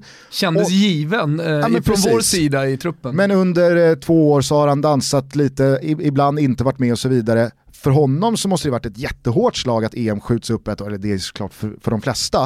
Eh, men just att där finns ju alla tänkbara scenarion att han inte har samma säsong nästa år och då kanske inte är lika eh, nära en trupp. Så att jag förstår vad du menar, du behöver nej, inte studsa nej, på det. Nej, men, nej, men det är Sebban är ju 91 så han har kommit upp lite i åren också. Va? Han är 29 nu så att det är klart han är 30 nästa år. Men, men sen har ju Sebbe, så han har ju varit bra. Han var i Kaiserslautern innan han kom till Union Berlin gjorde 12 mål i ett lag som åkte ur tror jag. Så att han har ju haft en, en längre period när han varit bra och det hoppas jag att han kommer fortsätta prestera. Sen om han gör exakt lika många mål eller inte men han har nått en nivå i sitt sätt att spela idag som, som är väldigt hög. Så så är det och det hoppas jag håller ett år till. Jag brukar jobba med teorin om man gör eh, mål i bottenlag så ska de räknas eh, gånger Ja, två. ja. Så han gjorde 24 i min värld. Det är ja, topplag. Det, det, är svårt, det är svårt att säga exakt så men... Men, men, Men det är, en- det är helt okej teori. Eh, Teorin är det ju samma Robin Quaison som spelar, jag menar Mainz som haft stora problem har gjort 12 eller något sånt också. Va? Så det, det är klart att de är, det, det är värt lite mer om du spelar i ett sämre lag, det går inte att komma ifrån. Eh, vi hördes ju för några veckor sedan i eh, Simors eh, sändning Fotbollsonsdag. Då ville ju jag se på glaset, kanske inte som halvfullt, men jag vill i alla fall fokusera på de positiva aspekterna att EM skjuts upp ett år. Och då tänkte jag främst på då Nations League-hösten. I och med motståndet så måste ju det vara sex matcher som rimligtvis gör oss till ett bättre lag och mer konkurrenskraftiga när vi går in i EM 21. Du tänker att det är bra sparring eller? Exakt. Alltså, Ja, ja, rimligtvis så ska det vara så. Sen har det att göra med hur det går. Alltså det är ju alltid sådär, vad, man kan väl säga tidigare så har vi utvecklats mycket av att möta de här braiga lagen. Därför att vi har klarat av det på det är väl egentligen bara en match man känner att i efterhand att vi var riktigt chanslösa. Det är väl Spanien borta. Även om det levde fram till 65-70 så när, det liksom, när den matchen var slut så de var för bra för oss just den dagen. Annars har vi väl känt egentligen i alla matcher att vi har haft chansen mot de här lagen och, och det tror jag vi kan ligga på den nivån igen. Alltså att vi kan hota dem och då ska vi i så fall vara stärkta av det som du beskriver det. Men det, det, det, vad hade hänt om vi hade mött något bra lag och något lite mindre bra lag? Hur mycket hade vi kunnat träna på vårt egna spelkontra? För det blir ju speciella matcher. Vi ser ju ut totalt olika och det är ju den flexibiliteten vi har jobbat fram de här åren att möter vi eh, Malta borta som vi gjorde i höstas. Då tränar vi ända fram till Malta-matchen på lördagen på att möta Malta. Då är det mm. jättemycket kring vårt spel. Vi tränar försvarsspel, vi tränar anfallsspel men det är inriktat mot Malta. Sen på söndagen går vi över, då har vi matchen på tisdag mot Spanien hemma. Det är en helt annan typ av, helt andra förutsättningar. Och vårt sätt att kunna hantera den, här, alltså den flexibiliteten i vårt sätt att spela tycker jag har utvecklats jättemycket under EM-kvalet, inte minst, men vi har även tidigare kunnat klara det bra. Och det är klart att möter vi nu bara väldigt bra lag, då blir det ett sätt vi kommer få spela på i huvudsak. Vi kan liksom inte tro att vi ska gå ut och föra matcherna mot Frankrike och de här lagen. Va? Men vi ska kunna fortsätta utveckla vårt, spel, vårt sätt att spela mot dem också. Fast jag tänker att i och med att sammanhanget är Nations League, man är i A-divisionen, det kanske inte är jordens undergång ifall man kommer sist och åker ner i B-divisionen igen, så har man mer rimliga förutsättningar att kunna nöta grejer, att kunna testa grejer, att kunna träna på grejer som man inte har i ett kval där poängen ger en mästerskapsbiljett som man inte kan hålla på och latcha med. Ja, nej, jag håller inte med dig. Nej. Därför att jag tror så här, eller, att, eller det är nog så att varje match, alltså det, det unika just med landslag, är det ett klubblag då har man många fler matcher på sig och man kan liksom forma saker in på. Det unika med landslaget är att vi på väldigt få dagar ska kunna spetsa in oss mot just det här motståndet och hitta exakt hur vi ska spela mot dem. Det är det vi tränar på. Det blir som, blir, som, blir vår, som Peter Wettergren säger, vår X-factor. Och då är det det motståndet. Sen några dagar senare så är det ett annat motstånd och då ska vi liksom vara spetsiga i det. Och pratar du Nations League i sig då att kunna vara i A-division, det vill vi väldigt gärna vara. Det finns även väldigt mycket ekonomi i det här som man inte ska bortse från. Alltså, inte minst nu och en buckla. Och en buckla om man kan vara med och slåss om den. Va? Så att det är inte så att, det jag däremot tycker är tråkigt är att jag inte får några vänskapsmatcher som det ser ut nu då. Det tycker jag är tråkigt, för det tyckte jag var väldigt bra att vi verkligen lät dem, man säger andra gänget spela när vi hade en vänskap och en. Det har ju försvunnit med Nations League och det saknar jag, för där, där kunde man ju faktiskt ge folk chansen. Som jag valde göra direkt i höstas när vi slog ut Rumänien, att vi spelar med ett helt annat lag mot Färöarna för de skulle få chansen att visa upp sig. Det saknar jag, för där, där kan man ju testa på ett annat sätt. Mm. Ja, jag tror i alla fall att vi kommer komma till EM 21 som ett bättre Här lag. är du låst Gusten. ja, men jag, jag, är det. Nej men det hoppas och tror jag också att vi fortsätter utvecklas. Det är absolut. För jag tycker att så här, vi kan med, med, eh, vi fattar. Vi, vi, vi, har fattat. Vi är så bra ja, på att städa förstått. av sämre lag. Vi är så bra på att stå emot de bättre lagen. Men det känns som att vi under hösten också kan utveckla nästa steg, att vi kan tävla med de bästa lagen på deras villkor. Härligt. Ja, vi, eh, jag hoppas, hoppas att du har rätt. Vi ska göra vårt bästa. En individuell spelaraspekt som också gynnas av det här framskjutna mästerskapet är ju Viktor Claesson. Det måste ju vara ett superplus på spelarsidan. Det är det. Och tittar man generellt så hade vi, hade vi faktiskt rätt så mycket skadeproblem den här våren på olika sätt. Och, och vi pratade mycket Lustig innan som hamnat lite utanför sin klubb. Så, så att det, det, var inte, det såg inte optimalt ut på spelarsidan. Sen vet vi inte hur det ser ut nästa år, det kan man inte veta. Men pratade rent generellt med Viktor Claesson så fick vi någon någon film här via Freddan då, vår sjukgymnast, från Krasnodars sjukgymnast när han var inne. Och det var ungefär i samband med att jag skulle ta ut den här truppen. Han var inne och... Eh, mars eller? Ja, mars. Säg att det är nu en månad sedan då att han var inne och och tränade fullt med laget. Sen pratade jag med Viktor. Mm, fullt och han tränade och pratade med mig. Han var inne och han var med på allt. Men han hade känning fortfarande vissa lägen så han kunde inte maxa i allt. Men han var med och gjorde allt. Så det är ju fantastiskt roligt. För det, det pratas ju, inte officiellt har det inte gjort det, men det pratas om att det kunde vara betydligt längre än vad det har varit den här perioden. Och därför är det jätteroligt. Och, och Viktor, jag menar tittar vi Viktor från, från VM och framåt så var han ju fantastiskt bra för oss. Så att visst är det så att det, det, det känns som ett jätteplus. Det, det, det gör det. Eh, sen senast du var här så har det ju hänt en del eh, andra roliga saker på spelarsidan. Eh, Alexander Isak, när du var här senast så hade han eh, två, tre månader innanför västen på lån till Willem Zweig i eh, Holland hade börjat det göra... Det började hända lite med hans A-lagsfotboll igen. Mm. Liksom. Mm. Han hade tagits ut till eh, första EM-kvalsamlingen, men sen dess så har det ju fullständigt exploderat för honom, både landslagsmässigt och inte minst då klubblagsmässigt.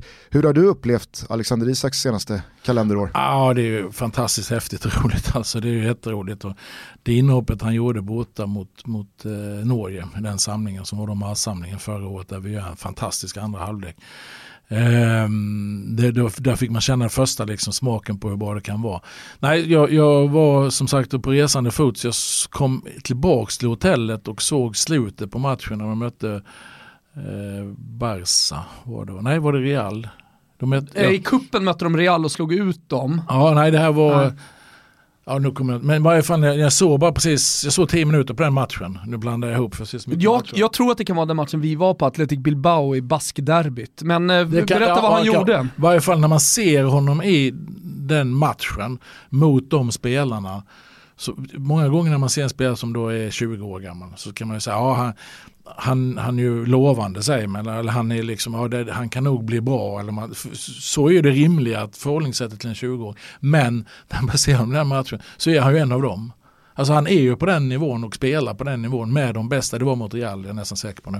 Han spelar mot de bästa och är på den nivån som de är 20 år gamla. Det är ju häftigt att se. Så att eh, eh, det ska bli jätteroligt. Det ska bli fantastiskt roligt att fortsätta följa honom. Ändå så har han ju inte, och, och inga fel i det, herregud, vi har säkrat en EM-biljett på bästa tänkbara sätt. Men det jag skulle komma till så har han ju inte etablerat sig som en Har vi en given... låsning på gång? Nej, han har ju inte etablerat sig som en given startman i A-landslaget. Hur har du tänkt med Alexander Isak? Har du varit lite försiktig? Hur har resonemangen gått eh, för dig? Pratar man med honom? Är man sugen på att ah, han måste in i elvan? Nej, alltså för mig har det varit så att så är det varje laguttagning jag gör. Det är att då tar jag ut det laget som jag tror har störst chans att vinna matchen. Och då bryr jag mig inte om om du är 12 år eller 42 år gammal. Det bekymrar mig inte. Utan, eh, eller vad du är. Utan det är laget som har störst chans att vinna. Och, sen kan man alltid, och det kan man vända och vrida på i många aspekter såklart. Men det är liksom min ingång.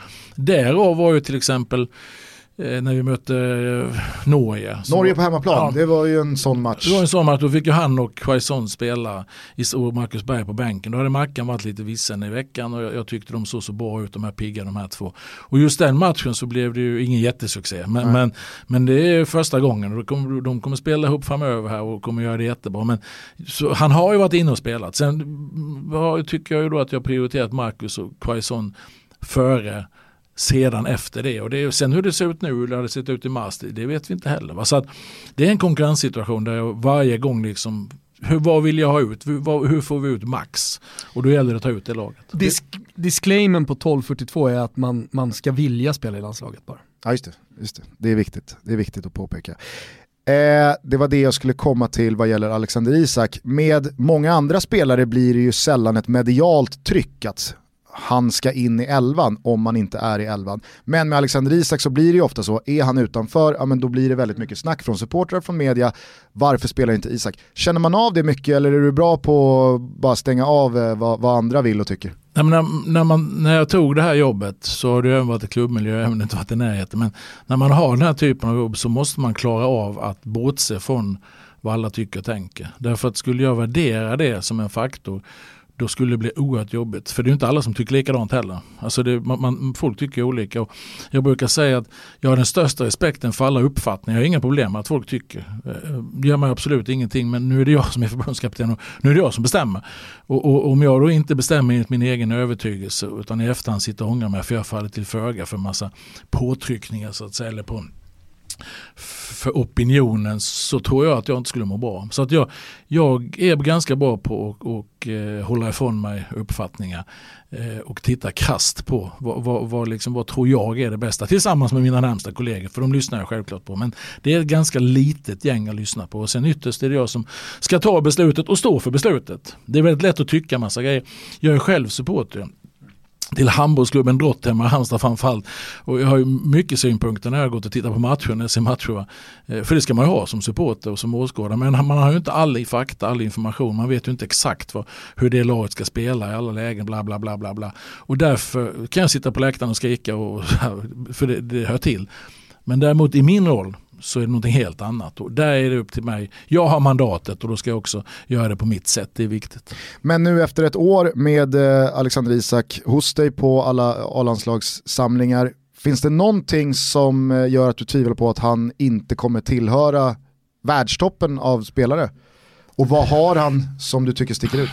Så det han har det är att han har en fantastisk eh, flyt, en elegans, en teknik, en, en, en känsla för spel, bra spel. Han har ju egentligen allt som spelare ska ha. Det, det som är det är ju att, man kan väl säga, nu ska man inte säga att han behöver bli stor och kraftig, men yngre spelare behöver oftast några år av riktig träning och riktigt på match, högsta nivå för att hålla en jämnhet även fysiskt. Och Så jag tror det finns en uppsida på honom. Men rent fotbollsmässigt så har han ju det mesta man ska ha. Bra avslut. Bra, alltså, ja, väldigt bra på väldigt mycket. Bra värderat tycker jag också. Ja, bra värderat. Spelar moget och lite det jag var inne på innan. Man, man, ser inte att han är en ung och lovande spelare utan han spelar som en fullfjädrad spelare. Fast han egentligen bara är ung och lovande om man ska, vara, om man ska se rent krasst på det. Så att, vi får se hur bra han blir. Men ingen blir gladare än jag om han bara fortsätter utvecklas.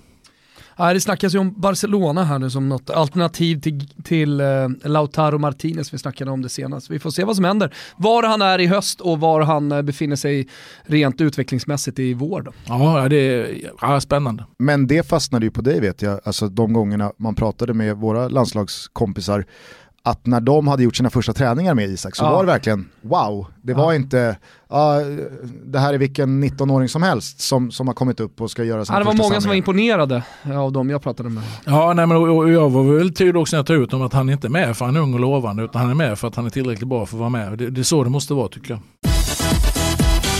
Även fast det har hänt väldigt mycket senaste året för Alexander Isak så hade ju de flesta stenkoll på honom. Men vad än Martin Åslund säger så var det inte många som hade Dejan Kulusevski på sin radar i april 2019. Men nu så är han klar för Juventus för 400 miljoner, han har etablerat sig i Serie A, han har debuterat i tävlingssammanhang i landslaget.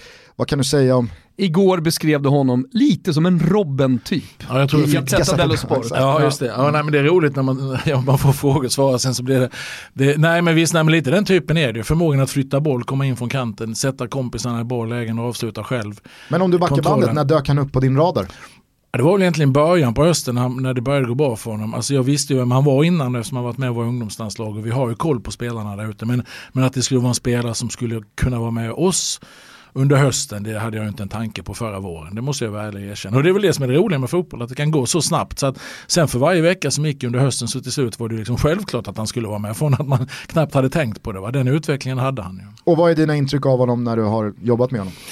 Klok, alltså klok spelare eh, har ju spetsen som är väldigt intressant att kunna flytta sig med boll på ett sätt och skapa utrymme och sen så då överblicken att han har ju några fantastiska framspelningar men även själv när han kommer till avslut. Så att har ju de här avgörande egenskaperna som är så oerhört viktiga att ha ett fotbollslag.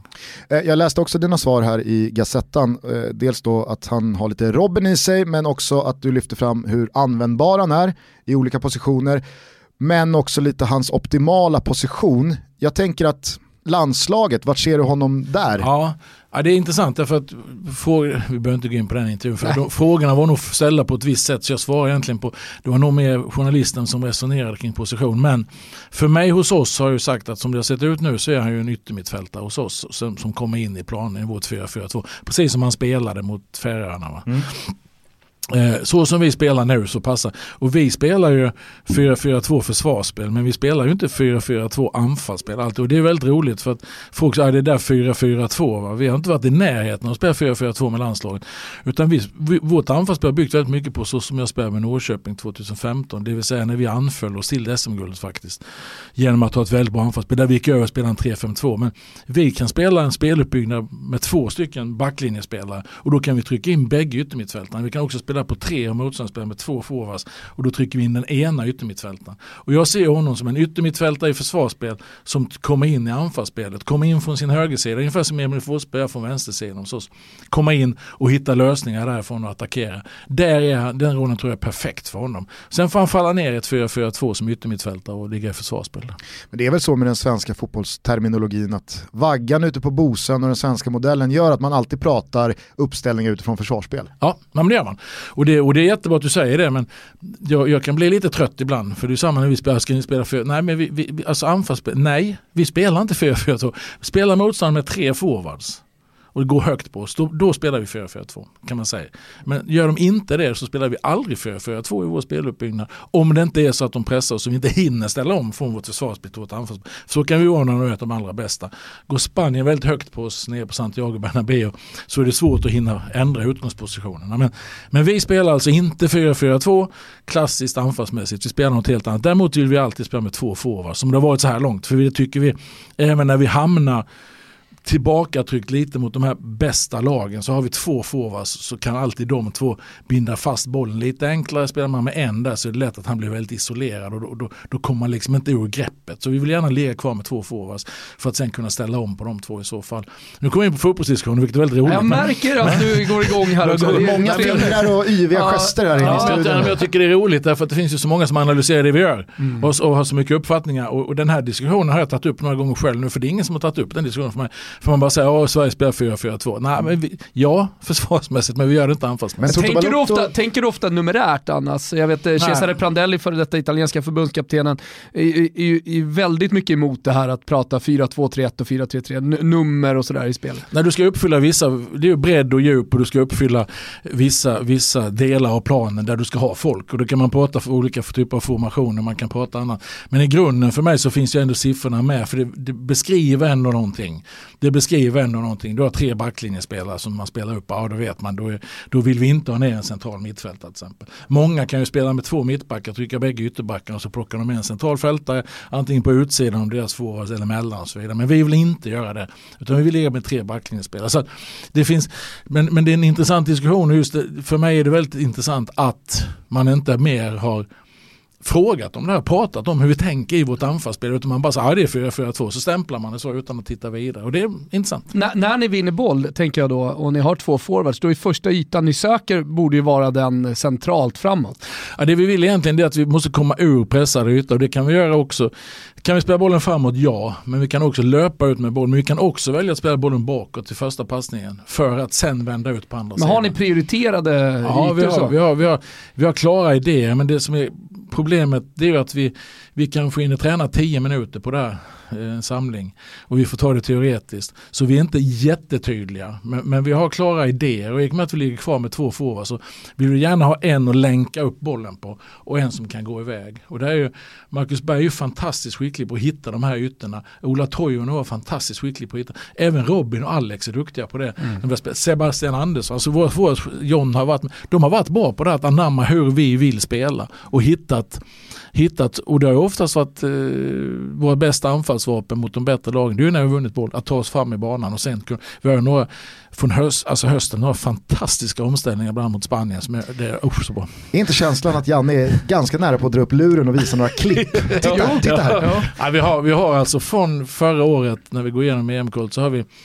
det är Peter Wettergren och Bernsborg som har tagit ut dem. Men vi, vi, har valt ut vad vi ska ha med nu. Men det är elva klipp från sista tredjedel hur vi tar oss fram till målchanser och avslut. Hur vi har mål som är magiskt bra. Det är jättebra. Variation och, och, och klarar, ja det är bra. Är det ofta ifrån eh, teoretiska, eftersom du säger att ni är ganska lite tid, ni kanske bara tio minuter på det eller det. Är, är det, är det sådana saker som ni har tagit upp i teorin då? Eh, men som du kanske inte har sett på planen så kommer det först på match? Så kan det vara. Ja. Så kan det vara. Det är det som är så roligt, det var lite det jag var inne på, våra spelare är väldigt skickliga på att ta in teoretiska komma, så, ja. och till att omsätta det i praktiken ute. Mm. Och därför den, den presentationen som vi håller på att göra nu då, där vi går igenom och försöker förfina saker och ting. Där är ju många av de här klippen med. Så vi, vi, vi pratar teori, så här vill vi vi ska ha teoretiskt. Sen tar vi in klipp där vi har gjort det för att exemplifiera för spelarna. Sen, sen går vi ut och tränar på det. Men det blir ju inte sådär jättemycket tid till träning totalt utan det är viktigt att de klarar av att ta in teorin också och det gör de. Utifrån det så låter det som att det du vill ha ut på plan skiljer sig inte speciellt mycket från vilka som är där ute. Eh, alltså vill du uppnå samma saker oavsett om du har eh, Kulusevski till höger, eh, Alexander Isak på topp och inte Emil Forsberg? Eller förändrar man spelsätt, intentioner, mönster, formationer, eh, tankar och så vidare i spelet beroende på vilka som spelar? Man kan väl säga så att i grunden så har vi ett grund att spela vårt försvarsspel eh, som är likadant. Där måste vi uppfylla den, den liksom nivån. Eh, pratar vi vårt anfallsspel så beror det på lite vilka vi möter och lite vilka spelare vi har. Spelar vi till exempel med, med Emil Forsberg till vänster och, och eh, så får vi en annan spelartyp till höger. Eh, då kanske vi har spelat med Sebastian Larsson till höger mot de lite bättre lagen för att ha en bättre balans. Och så, så Då tittar vi på det men sen i position så förväntar vi oss ungefär detsamma. Sen blir det olika utifrån utifrån spelarens egna egenskaper. Det är det jag brukar säga, hur, hur ska ni utveckla landslagets spel? Ja, det är ganska svårt för oss att med den lilla tiden vi har att utveckla ett spel. För det handlar om samhandling, man ska kunna läsa av varandra, anfallsspelet. Då. Men vi kan ta tillvara på det som spelarna har utvecklat i sina klubblag. Det vill säga utvecklas Alexander Isak så kan vi ta in hans egenskaper. Utvecklas det så kan vi ta in hans egenskaper, och då blir det ett lite annan typ av spel. Men grunderna vi har, de ska vara de samma. Eh, jag vet, eh, jag känner i hela kroppen att du inte kommer hålla med mig här, men det var en grej i den här Gazetta-blänkan eh, som jag tänkte kring det här när du nämner att han, det är väldigt bra med en sån användbar spelare, att man kan spela på så många olika positioner. Ja fast, fast den, jag, jag tar mitt åt där därför att det var journalisten som pratade om det. Okay. Så att jag, jag, jag har inte liksom... Det är så, väldigt vanligt ja, i italienska intervjuer. Så, så för, för, för mig är det så att han utgår från en position, sen har han ju spelat i olika positioner och klarat det. Mm. Men, men eh, hos mig är det så att där ser vi honom idag. Sen kan det bli någonting annat beroende på vad som händer. Det jag skulle komma till i alla fall var att ibland kan jag uppfatta att spelare som är användbara på många olika positioner, att det ibland på det stora hela kan ligga dem i fatet för att man är så lätta att flytta på. Så kan det vara. Håller du med mig om det? Jag kan hålla med i klubblag. Nej, men I klubblag kan det vara så. Samtidigt som det är väldigt bra att ha spelare som kan spela olika Som tränare är det väldigt bra att ha några stycken som man kan. Nu blir den skadad och kan flytta dit honom och som klarar olika positioner. Men, men jag, jag, jag, i ett landslag tror jag inte det är så. För det är så skarpt läge varje gång man tar ut exakt en match. Exakt. Men i ett klubblag har jag varit med om det. Det har varit spelare som har varit så, som har lidit lite av det själva. Det håller jag med om. Ni vet ju vem man alltid pratar om som man kunde Magnus Erlingmark. exakt. Ja just det. Ja. Har han några landskamper? Ja, Magnus Erlingmark. Ja. Han, har många, han var många i truppen men jag vet inte hur många Han har typ lika många hur, hur landskamper på olika positioner som han har landskamper. Ja, ja men hur mycket speltid? Jo, men han, han spelade en hel och del på 90 För att han hade då den egenskapen att kunna spela. Eh, två andra spelare bara som jag tycker har stuckit ut eh, under eh, året sen sist du var här. Marcus Danielsson eh, gjorde ju en otrolig eh, säsong i fjol både på klubblagsnivå och landslagsnivå. Hur upplevde du det? Det måste varit häftigt som förbundskapten att följa hans väg från allsvenskan och Djurgården hela vägen in i landslaget, målskytt och nu massa miljoner Är han lite som den där Kalmarbacken men han fick faktiskt chansen i landslaget? Som Bagan? Ja, ja nej men Mackan var ju alltså redan för, redan för tre år sedan, vi pratade ju alltid om de allsvenska tränarna innan vi ska ta ut januaritruppen. Joel Cedergren som jag hade som spelare en gång i tiden i Halmstad för länge sedan. Pratade ju väl om Mackan redan för tre år sedan för mig. Så att eh, han är ju allsvenskans bästa mittback. Så tänkte jag, Joel är, nej, nu är det fel på dig Joel. Men, sen, när man, men Mackan är också en sån där, börjar man titta på Mackan så blir han ju bra. Alltså jag nämnde eh, Tommy Jönsson, jag nämnde Andreas Johansson, han är ju likadan. Han gör ju omgivningen bra alltså. Så han var med tidigt på vår radar. Det var inte långt ifrån att han var med redan i juni. Väldigt nära, vi hade skador både på Victor Nilsson Lindlöf och Andreas Granqvist. Då kom han inte med. Sen tog jag inte med honom i augusti och då blev det ett ramaskri att han inte var med. Vilket var väldigt roligt, det var ingen som pratade om honom i juni. Men, men, men eh, också kul att, att, att man som lite äldre spelare född 89, man, att man kan fortsätta utvecklas. Det, det är också sådär stärkande. Det är som Viktor Claesson, han var yngre, men att man faktiskt som 24-25-åring kan gå till Krasnodar och sen bara fortsätta utvecklas det behöver, du behöver inte vara som bäst när du är 18-19 år utan du kan utvecklas. Om du har rätt attityd, inställning och en seriös idrottsman så kan du fortsätta utvecklas. Och Mackan är ett jättebra exempel på det så att det är fantastiskt kul för honom. Det, det var jätteroligt och ansiktsuttrycket när jag talade om för honom att han skulle spela Malta borta är obetalbart för att han, han, att han bara var med i truppen tyckte han var jätteroligt att komma med såklart. Och sen när jag sa till honom dagen att han skulle spela så jag chock var det väl det närmaste jag kan komma när jag såg Så gör mål efter sju minuter. så gör han mål efter sju minuter. Så det var, eh, det var fantastiskt roligt för honom. Det, var han väl det måste ju kännas i tränarhjärtat också. Ja men det gör det. Även roligt. om det är vinna hela tiden och resultat. ja men det är det. Men just att det kan bli, jag tycker om det att det kan ske på olika sätt. För fotboll är ingen fast vetenskap. Och det kan jag tycka ibland att man generalisera, det är så jäkla svart och vitt alltid. Men det finns så många olika sätt att göra saker och ting på. Och i det här fallet var det en väldigt tuff uttagning så var klart för oss. För jag tog ju väck Filip Helander som egentligen, eller tog väck, han stod ju på tur och spela. Egentligen den matchen, Victor Nilsson Lindberg kunde inte spela. Och Ponne var inte med. Så det var ju Filips tur så att säga. Så det var väldigt tufft att inte få ta med Filip där. Men för mig var motiveringen både för Filip och, och, och, generellt att jag räknade med att vi skulle ha mycket boll mot Malta-Båta och då kände jag att Mackan var en bättre spelare att ha i speluppbyggnaden på det sättet. Och det, det, det var den värderingen jag gjorde och det, den gången så blev det bra. Kan du känna eh, som förbundskapten och då ändå, du har haft en kort men eh, när eh, Danielsson går till Kina och tjänar en massa massa pengar, att han sent på karriären också får betalt ekonomiskt, kan du känna någon slags glädje för hans skull då? Ja, men det, kan... det var han fan värd. Ja, det var Adde ja, Johansson hade fan varit värd ja, 50 ja. millar i Kina. Liksom. Ja det hade han varit. Men, nej men, jo, nej men det kan jag nog tycka. Det du kan vet nog inte tycka. vad han hade i Peking. nej visserligen.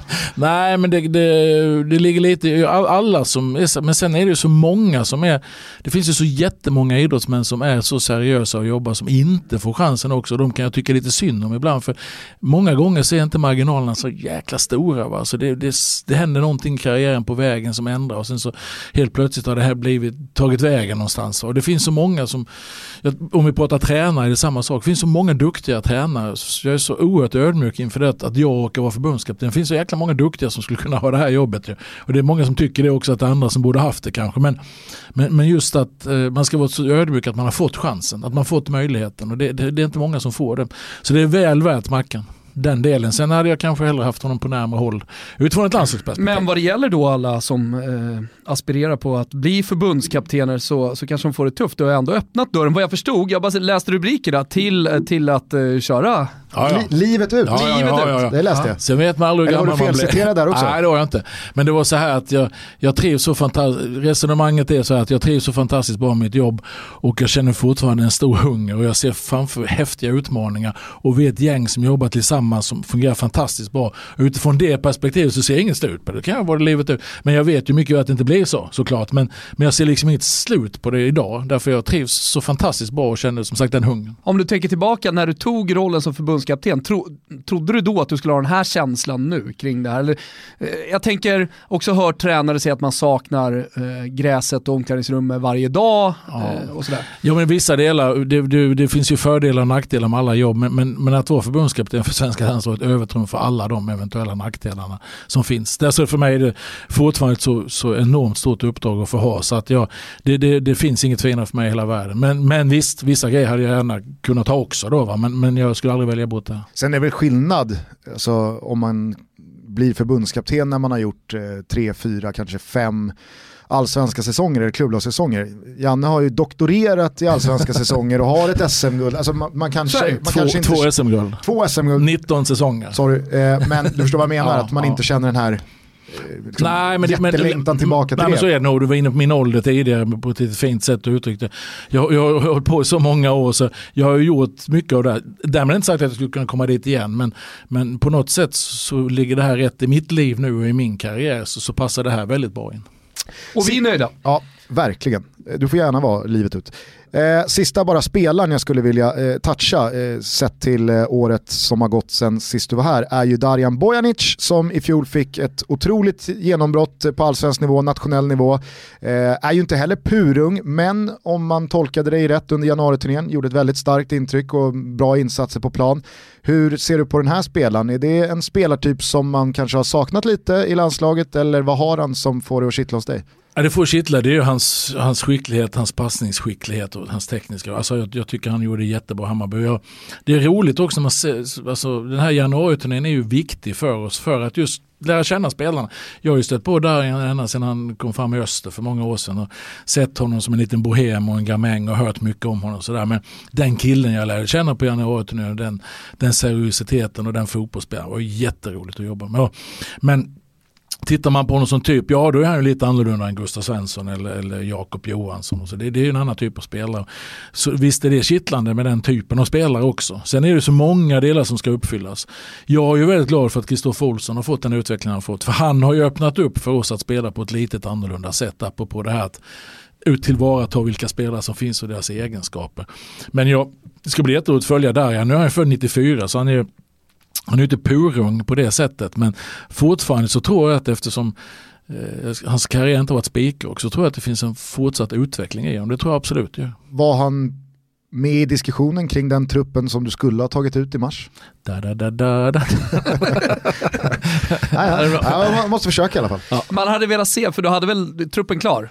Ja i princip, men jag brukar säga så, vilket den här gången visar sig vara helt rätt, att jag tar aldrig ut truppen för precis när jag måste göra det. För det kan hända så mycket på vägen och den här gången hände att det inte blev någonting alls. Så att, men visst, många, eh, det, det, det som var både bra och dåligt, höll jag på att säga, eller det var bara dåligt att det inte blev någonting nu i mars såklart och att det inte blir EM, det är bara dåligt. Men det som hade varit kittlande lite i mars det var att det var en del spelare som hade lite skadeproblem och det var lite, så hade du fått chansen att se lite andra spelare än vad det kanske hade varit om jag hade liksom tagit ut de skarpaste, om det varit det skarpaste läget. Det var jättesynd, för det var flera som jag hade sett fram emot att se i, i, i vårt sätt att spela som jag inte hade sett så mycket. Så det var synd. Eh, hörni, innan Janne ska få gå i Albin Ekdals och eh, Micke Lustigs fotspår och ta ut sitt Dream Team Ja, klubblagskarriären så har du Thomas förberett Ja. bara en liten snabb 60-talistkoll. Jag har haft den lite i bakhuvudet här under, under tiden. Eh, det är, vi har en kompis som heter Emil Persson som gör Fördomspodden. Eh, Då har han, Ja, jag har varit med faktiskt. Ja, just det. Det, det har jag faktiskt lyssnat på också. Eh, det här är ju då inte fördomar om dig, så jag ska inte kopiera Emil. Eh, men det, det är mina fördomar om 60-talister och det, jag tycker att jag ofta får liksom det bekräftat. Så jag tänkte bara kolla den på dig. Nu vet jag ju att jag inte kommer få vissa saker bekräftade i och med att vi har suttit här och pratat. Men eh, jag kör det i alla fall, rakt av. Eh, Amarone-vin, mums. Ja, Ah, okay. Filmningar, usch. ja, Hockey, ja tack. nej tack. Gå sådär här Gustav. Nej, hockey, det, det ska, jag ska inte utveckla det för det, det, är, fo- det är fotboll och handboll, sen är hockey okej. Ja, okej då. Eh, du har alltid upplevt att det är lite lurigt med modern passform på jeans. Och så ser jag att du sitter här i ett par moderna jeans. Som och, sitter kanon. Sitter Jag, kanon. jag tror det, jag- det, det, det är nog fel faktiskt. eh, om jag säger Diego Armando, säger du? När du säger Maradona, det är fantastiskt. Vi hade Limpara förra veckan, han körde 60-talist, eh, vanliga Maradona Jaha, okej. med två N. Eh, röstar, det gör man på sossarna. Kan man göra. Helst grillchips va? Nej, jag tycker inte om chips. Men Det här- ja, jo, dill är bra, men inte grill. Sour cream bra. Dill, är inte det nästa grill? Ja. Det, nej, Ja, okej då. Det här med IPA-öl känns lite nytt och läskigt. det är helt obegripligt varför man ska hålla på med det. Finns vanlig god lager, ta den. Även om du inte gjort det så skulle du utan problem spika ihop en trall. Ja, Bra, det var det. Lägga en trall, det kan man bara. ja det var sitt. Ja, har du gjort det? Ja, ja, ja, ja det har. Så kan man säga. Ska vi då ge oss i kast med Jannes Dream Team från klubblagskarriären som tränare? Det innefattar eh, 11 säsonger i Halmstad, så, om vi räknar från 2000 till... Ja, 90. man, ja, man, Hur ja, ser du på din Halmstad-tid? Halmstad-tiden är ju egentligen eh, assisterande tränare eh, 90, 91, 92 och sen så var jag assisterande 99 till 03 och sen är jag chefstränare 04 till 09 så det, det Ja, men det var det år. jag tänkte, jag tänkte 99 där till 09 Ja, Halmstad och sen så har vi mm. ÖIS 2010 och Norrköping till, och eh, Norrköping till 16. 11 till eh, 16, sommar 16. sommaren 16. För att landslaget lyfter vi ur den här diskussionen, det blir lite, så rimligtvis så är det ju väldigt lätt då att ja, det här är, tio av de här är de elva bästa spelarna jag har haft. Oh. Och så väl förberedd som Jan Andersson alltid är, är han även hos oss. Det vecklas ut ett A4-papper här, du har Ja. suttit och tänkt på din kammare. Ja, jag satt och klurade lite på morgonen bara för att det, man, man glömmer ju bort spelare och tiden går. Man tycker alltså så, man träffar någon gammal spelare så visar det sig att han är 50 år nu. Alltså det blir man så här, jaha, så, hur gick det till? Du Men- kollar, du, det första du gör är kolla på fysiken. Liksom. Ja, nej, Så här, men- är, är han redo för spel? Nej men HBK hörde av sig igår hemma i Halmstad och ville göra någon intervju. Gick in och kollade på vår hemsida, vi har lite intervjuer med då, Stefan Wennberg som jag hade där för 20 år sedan, han fyllde 50 igår. Alltså det är helt overkligt. Alltså. Men, nej men alltså drömelva är ju jättesvårt. Men jag har ju lyckan att jobbat med väldigt många bra spelare. Så att jag plockade ut följande gäng, jag är inte riktigt klar. Är du okej? Härligt, Du, det blir, blir bra. du blir klar live liksom. Ja, jag, jag, jag bra. tror jag blev klar. Målvakt Magnus Bane. Fantastiska fötter. Alltså, Men en- vart tog han vägen? Han var ju i Halmstad, sen försvann han till Assyriska och sen flyttade han hem till Åbo och sen har han slutat spela. Han eh, var på gång till Norrköping en period också vet jag, men det var innan jag kom dit. Men en, en, en fantastiskt skön kille och en riktigt bra målvakt som fick sommaren, nu drar jag en massa gamla anekdoter, Som, sommaren 2007 så, så ledde vi allsvenskan målskillnad efter 18 omgångar och vi hade fast haft chansen, vi slutade sjua där det året. Men han drog korsbandet en tisdag kväll hemma på att 28 juli tror jag det var. Och hemma på Örjansvall mot IFK Göteborg. Och där försvann nog vår chansen.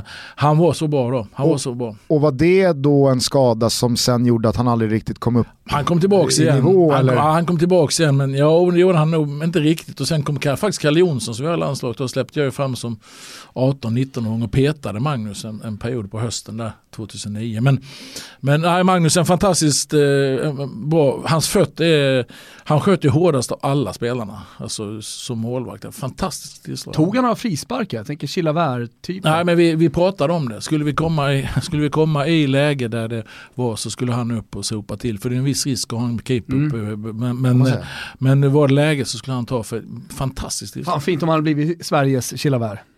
Ja, verkligen. Nej, men, eh, jag, jag måste säga att eh, det förvånar mig, han konkurrerar ju med tunga målvakter du har haft eh, Ja, ja. i dina klubblag. Alltså, jag tänker Håkan Svensson och Conny Johansson. Conny hade jag många år både i Laholm och sen i HBK och sen Mito Nilsson i Norrköping och sådär. Men när man ska liksom plocka ut någon som fastnat lite, bra killar, bra fotbollsspelare. Men, men Bane var, alltså han hade något extra. Vilka har vi i backlinjen då? Är, är det en fyrmanna eller? Ja, det blev en, var en femmanna från början men tänkte att det är för defensivt. Men Micke Nilsson helt given som högerback. Han, han eh, gjorde jag ju om och vi om till, till ytterback och sen gjorde han väl 60-70 landskamper som det hade en jättefin karriär. Eh, mittbackar också ganska givna, det är Petter Hansson och Micke Svensson. Det är tunga artilleriet och sen så hade vi de, de eh, spelade ihop i landslaget men ett annat, gjorde ett antal. De var, 98 var de i HBK som 22 och 23-åringar så var de mittbackspar i HBKs B-lag. Smaka på den. Ja, och så Micke Nilsson utanför. Och så Micke Nilsson utanför, Micke kom året efter. Men, men alltså helt ute. Och vänsterback Tommy Jönsson, han kom ju till Halmstad som, från Malmö FF som vänsterback faktiskt från början. Och blev sen mittback hos oss i många, många år. En riktigt bra fotbollsspelare. Alltså det är väl typ Sviridauskas emot, annars är ju det där 2000-talets mest givna Halmstad-backlinje. Ja det är det. Och vi måste nämna Thomas Wiksdauska som står längst ner på lappen också. För han, han skulle jag vilja trycka in någonstans. Visa Janne här och vi har sett Ja, också. ni har sett lappen här nu. Alltså han är eh, en av... Ja, det gick ju inte att läsa alltså, men jag menar att du visade lappen. Där har du. Thomas. Ja, ja, det är så. Nej men den är gigant från Litauen alltså. Vilken härlig spelare har att göra med. Alltid 100% i allting han gjorde. Fantastisk alltså. Men räcker inte riktigt till. Framför eh, den här eh, mästerliga fyrbackslinjen då? Ja, då hamnade ju Andreas Johansson, Ant- Ante G Johansson, han var ju mittfältare fram tills gjorde om honom. Egentligen skulle han varit i backlinjen men, men jag, jag, jag kände att det är bättre på mittfältet i det här laget. Men Nu han, behövde du heller inte steka någon av, av Nej, mittbackarna av de andra mittbackarna hade det varit svårt att göra det tycker jag. Det är många landskamper på Peter Hansson. Så vad hände då med Ante Johansson som kunde spela på olika positioner? Då hamnade han på fick, mittfält. flytt, han fick flyttas på. Helt rätt. Och där hamnade han ju tillsammans med Daniel Sjölund som jag hade i Norrköping som var en fantastiskt skicklig fotbollsspelare och, och som jag hade span på redan i Djurgården för många år sedan. Men, men det, det, då, den perioden han inte platsade i Djurgården men sen fick han ju sitt genombrott och var väldigt bra där också. Så en spelare som jag följde många år lyckades få från, från Åtvid till Norrköping på, här på slutet på karriären och var en, en jättenyckel för oss i Norrköping till vårt guld. Så det, det är de två. Sen har jag inte riktigt bestämt mig på mittfältet. Jag har, jag har en spelare som heter Istok Pristovnik. Känner ni till honom? Nu är det, nu är det obskyrt. Han född 1970 och hade jag HBK spellag sen i Laholm ett antal år. En liten lirare men som också var en liten maskin som var fantastiskt bra alltså. Helvete vilket avtryck han måste ha Han gjort har på gjort ett enormt avtryck, som, både som person och spelare. Sin förmåga att, det vi var inne på innan, göra andra bra på olika sätt. Alltid positiv, alltid energi. Alltid, han har gjort ett enormt avtryck. Så att han, han måste få nämnas i ett sånt här sammanhang. Är, är han eh, en sån där spelare som vi pratade om tidigare också som, eh, ja, men vi pratade om att man, det är, så, det är så nära att nå den absoluta toppen. Ja. Det är inte alltid så stor skillnad.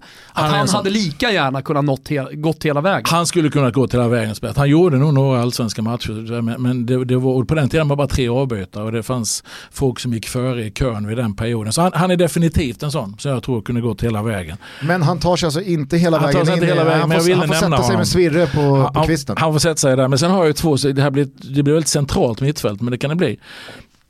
Jag har ju Tobbe Arvidsson måste jag höra med. 336 allsvenska matcher i HBK. Allsvenskans vill jag påstå fulaste spelare genom tiderna. Och hade förmågan liksom Tuff att spa, sparka inte ner folk så kunde han tjata ner dem. Eh, svensk mästare i pressspel. Han kunde precis som Jonas Tern dela av en hel planhalva i sitt sätt att och liksom styra en spelare. Fantastiskt alltså. Gå in och titta. Det är instruktionsfilmer på hur man pressar en spelare i Tobbe. Och skulle han ändå komma efter så sparkar han ner dem. Så han, han helt unik i, i, som spelare och attityd och allting. Och sen, sen är det lite hårfint mellan, mellan Arno Traustason, jag är i Norrköping som nu är i Malmö, som jag fick ett väldigt bra relation till och som jag värvade från Island när han var då ung och sen fick han sitt genombrott hos oss och sen ut. Och nu är han ju fantastiskt bra i Malmö. I hård konkurrens med Magnus Turbo Svensson. Mm. Alltså det är också, liksom, vad är det, 50 landskamper på honom va? och det mm. avtrycket han gjorde. Så att, eh, jag har inte bestämt mig ännu. Ja men det var ju en tid, Magnus, Magnus Turbo Svensson var ju en tid när vi hade spelare ute i Europa väldigt mycket och det var de som eh, man såg framför sig skulle starta i landskamperna och sen så kommer han in i det EM-slutspelet och är fullständigt fantastisk. Får man ändå säga. Och kom hem och var, var hemma. Man skrattade lite åt honom i truppen ja, så, och sådär. Men så var han, var han ju i Bröndby, han, var, alltså, han gjorde inte den stora, lite grann, kanske dålig, men lite som kanske Sebastian Larsson nu när han mm. kommit hem i AIK. Fortfarande så tuggade han bara på liksom. Oavsett nivå så gjorde han det han skulle och bara körde en som man älskar att jobba med. Alltså. Turbon funkade. Ja. Han har hållit många bra spelare utanför startelvan. Ja, det, det har han gjort. Ja, fantastisk kille. Eh, men där är vi då inne på, vi väntar lite. Det är det mest centrala mittfält som, någonsin som, eh, ställs upp. Du kan tänka oss på, på, tänk på fasta situationer. oj, oj, oj, oj. Och då har vi inte kommit till forwards än. Eh, och då har jag faktiskt haft lyckan och, när jag satt och tänkte efter, jag har ju så många bra forwards. En mittfältare som jag glömde hade ju Charbel Toma. Mm. Mm. Som jag hade i Halmstad, gjorde 10 mål, 10 assist 2004. Som också var fantastiskt bra. Det, det är hårfint mellan de här. Charbel pratade jag med för fyra dagar sedan. Han är på bistron i Rönning. Han är i Södertälje nu. Jobbar ja. på Astra bland annat. Ja. Eh, och han ska in i podden. Ska vi prata om... Eh, Gör det och hälsa honom så gott. Han var, det året han hade, han hade ju lite skadeproblem tyvärr innan. Men han, han, var helt 2004 och eh, då var han fantastiskt bra när vi trillade på mållinjen med, mot Malmö. Men han, han, eh, vilka avgörande egenskaper, vilka fötter alltså. Fantastisk. Så att han, han är också med i snacket där. Men, ett hedersomnämnande. Ett hedersomnämnande. Sen så är vi forwards, Alexander Fransson glömde jag det, men jag kan inte ta ut alla, han är också central. Däremot forwards har jag haft fyra allsvenska skyttekungar jag har jobbat med. Emir Kujovic är en av dem. Nu, han platsar inte riktigt i alla tio lag för att han, det var för kort period som jag jobbade med honom för som han var bra men var ju enormt viktig för oss 2015. Gunnar Heidar Thorvaldsson som vann skytteligan 2005 och som jag sen tog hem till i Halmstad då, men som jag sen tog hem till Norrköping och, och eh, blev väl tvåa i skytteligan på 15 baljor det året. Ja, fruktansvärt bra. Ja, ja, han gjorde mål. Han gjorde mål alltså. Hos oss gjorde han mål och sen hade han en karriär däremellan där det inte alls var bra. Men han blev skyttekung. Eh, men de två är utanför. Utöver det så har jag Totte Nyman som jag håller väldigt högt men som då har haft så stora skadeproblem också så det har varit för det har inte varit tillräckligt ihopahängande. De två skyttekungarna som blir kvar det är ju givetvis säger då Stefan Selakovic som eh, jag kom upp, när jag blev assisterande tränare till Tom Paul 99 så var Sella, han hade inte riktigt fått sitt genombrott fullt ut. Och jag tyckte att han eh, var alldeles för bra för att inte få ut det. Jag jobbade lite extra med honom och så här, kände att jag hjälpte honom lite på vägen där i min roll som assisterande. Och sen, sen fick han ett jätte, han var så fantastiskt bra fotbollsspelare utöver att han gjorde mål så var han ju väldigt bra fotbollsspelare. Så att Sella är med där och sen så är ju den kanske den mest givna av dem alla tillsammans med, är det några stycken, men det är ju Mackan Rosenberg då som, som eh, som forward också. Som jag hade tog till Halmstad 2004 som var ah, magisk. Har du sett dokumentären på tal om den var, jag, alltså den var ju igår och jag kom på detta 20 över 9 och då, då var jag trött gick ut med hunden så jag ska se den nu idag. Eh, två frågor. Ja. Ett, vem har lagkaptensbinden i det här gänget? Det är fantastiskt roligt. Det är, det är nästan eh, näst... 9-10 lagkaptener här. Det, det, är, och det är, väl, det är väl inte så konstigt för jag tror ofta hamnar man där. Och jag tror väldigt många av de här är tränare, skulle kunna bli tränare och är tränärämnen. För det är de man håller lite högre. Det är bara Micke Nilsson tror jag som inte skulle vilja bli det. Han tycker det är skönt att inte behöva hålla på. Men, men eh, många av dem har ju roller inom fotbollen idag på olika sätt. Men lagkapten, ja det får väl Tobbe Arvidsson bli med sina 336 matcher. Gå på erfarenhet. Ja. Sista frågan då bara. Eh, Marcus Rosenberg och du har ju en speciell relation. Det vet nog alla som har följt den svenska fotbollen under 2000-talet. Hur var det där egentligen 2015 i guldmatchen borta mot Malmö när han tar det där röda kortet? Det spekulerades ju i och pratades om att ja, men det här var, eftersom Malmö inte hade chans på guldet, att det här var Rosenbergs sätt att hjälpa dig till det guldet ni förlorade tillsammans 2004. Sen var det ju AIK som hade mini, mini, mini häng. Nej, och, nej, framförallt var det Göteborg. Ja, Göteborg, jo. AIK hade lite häng i Örebro men då krävdes mycket. Nej, alla som känner Mackan vet att han aldrig i hela sitt liv skulle göra någonting sånt. Att han skulle tänka på det sättet. Utan han blev förbannad och satte ett knä i, i ansiktet på Linus efter att Linus hade hoppat in i honom ett par gånger i matchen. Så, så var det absolut inte. Däremot är det en fantastiskt rolig historia som jag vet inte om jag har dragit den när jag, när jag tog honom till Halmstad. Nej det har du inte gjort. Då, då, då avslutar vi med den. Därför det var ju så att hösten 2003 så skulle jag ta över i HBK efter Jonas Tern som jag varit assisterande två år. Innan dess var ju Tom Paul tränare. Och Tom var i Malmö hade kvar sitt hus i Halmstad och var, skulle sälja det. Han hade behållit det två år och skulle sälja det hösten 2003. Och jag hade ju inga forwards i truppen, de hade försvunnit. Så jag tog in eh, Jao Preko från Ghana, jag tog in Björn Ankler från Nyköping och sen så var det Markus Rosenberg som var nummer ett för mig. Va?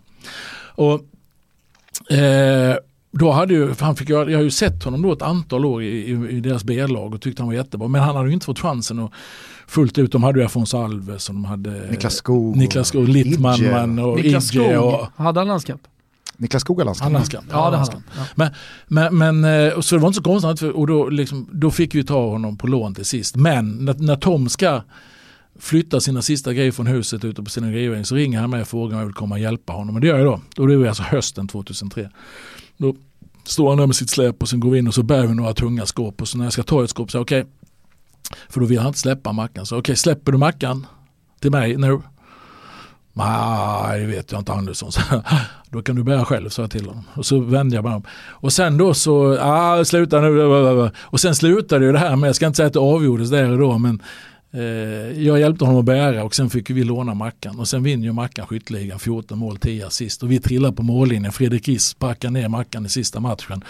Han är hemma mot Göteborg, annars hade vi tagit dem också. Så det var en fantastisk, ett fantastiskt år vi hade tillsammans och Mackan fick ju en enorm utveckling. Det var jätteroligt. Så. Ja, fantastisk story, fantastisk sittning med förbundskapten Jan Andersson. Nu har det gått nästan två timmar sedan vi slog på de här mikrofonerna så det är nog läge att börja runda av. Eller vad säger du Thomas? Ja, för boka april om ett år i nya stolar, jag lovar. Och då förhoppningsvis står vi inför ett mästerskap. Det hade varit, ja det måste det vara nästa ja, år. Annars, det måste, ja, det måste det vara. Vad gör du annars? Nej jag höll på att säga, nu på någonting, några väl valda år. Nu ska jag inte göra, nej det, nej. det utgår ifrån. Ja. Kommer du ihåg vilken låt du avslutade med för ett år sedan? Nej, jag är helt ointresserad av musik. Det var Magnus Ugglas tolkning av Olle Ljungströms ja. Jag och min far. Thomas tänkte, fan om inte Janne kör den igen. Ja, hade jag fått välja en så är det, det, det är min gamla far som gick bort för 20 år sedan som lever med mig. Jag tycker det är en så fin tolkning. Så den brukar, antingen är det något du får köra den igen om du vill. Eller så, så uh, kör vi, en annan som jag brukar välja det är trubaduren Magnus Uggla. Wettergren är väldigt bra på att dra den. Men vi, uh, jag hörde Wettergren dra den nyligen. Så jag kör Uggla. Härligt. Trubaduren med Magnus Uggla får avsluta ja. detta otroligt trevliga samtal. Tack för att du kom hit Janne. Tack själva. Eh, vi hörs igen nästa vecka Thomas. Det gör vi. Ciao tutti. Ciao tutti. Na, na, na. Na, na, na, na, na. Na, na, na, na, na. Na, na, na, na, na. Na, na, na, na, na. Na, na, na, na, na. Na, na, na, na, na.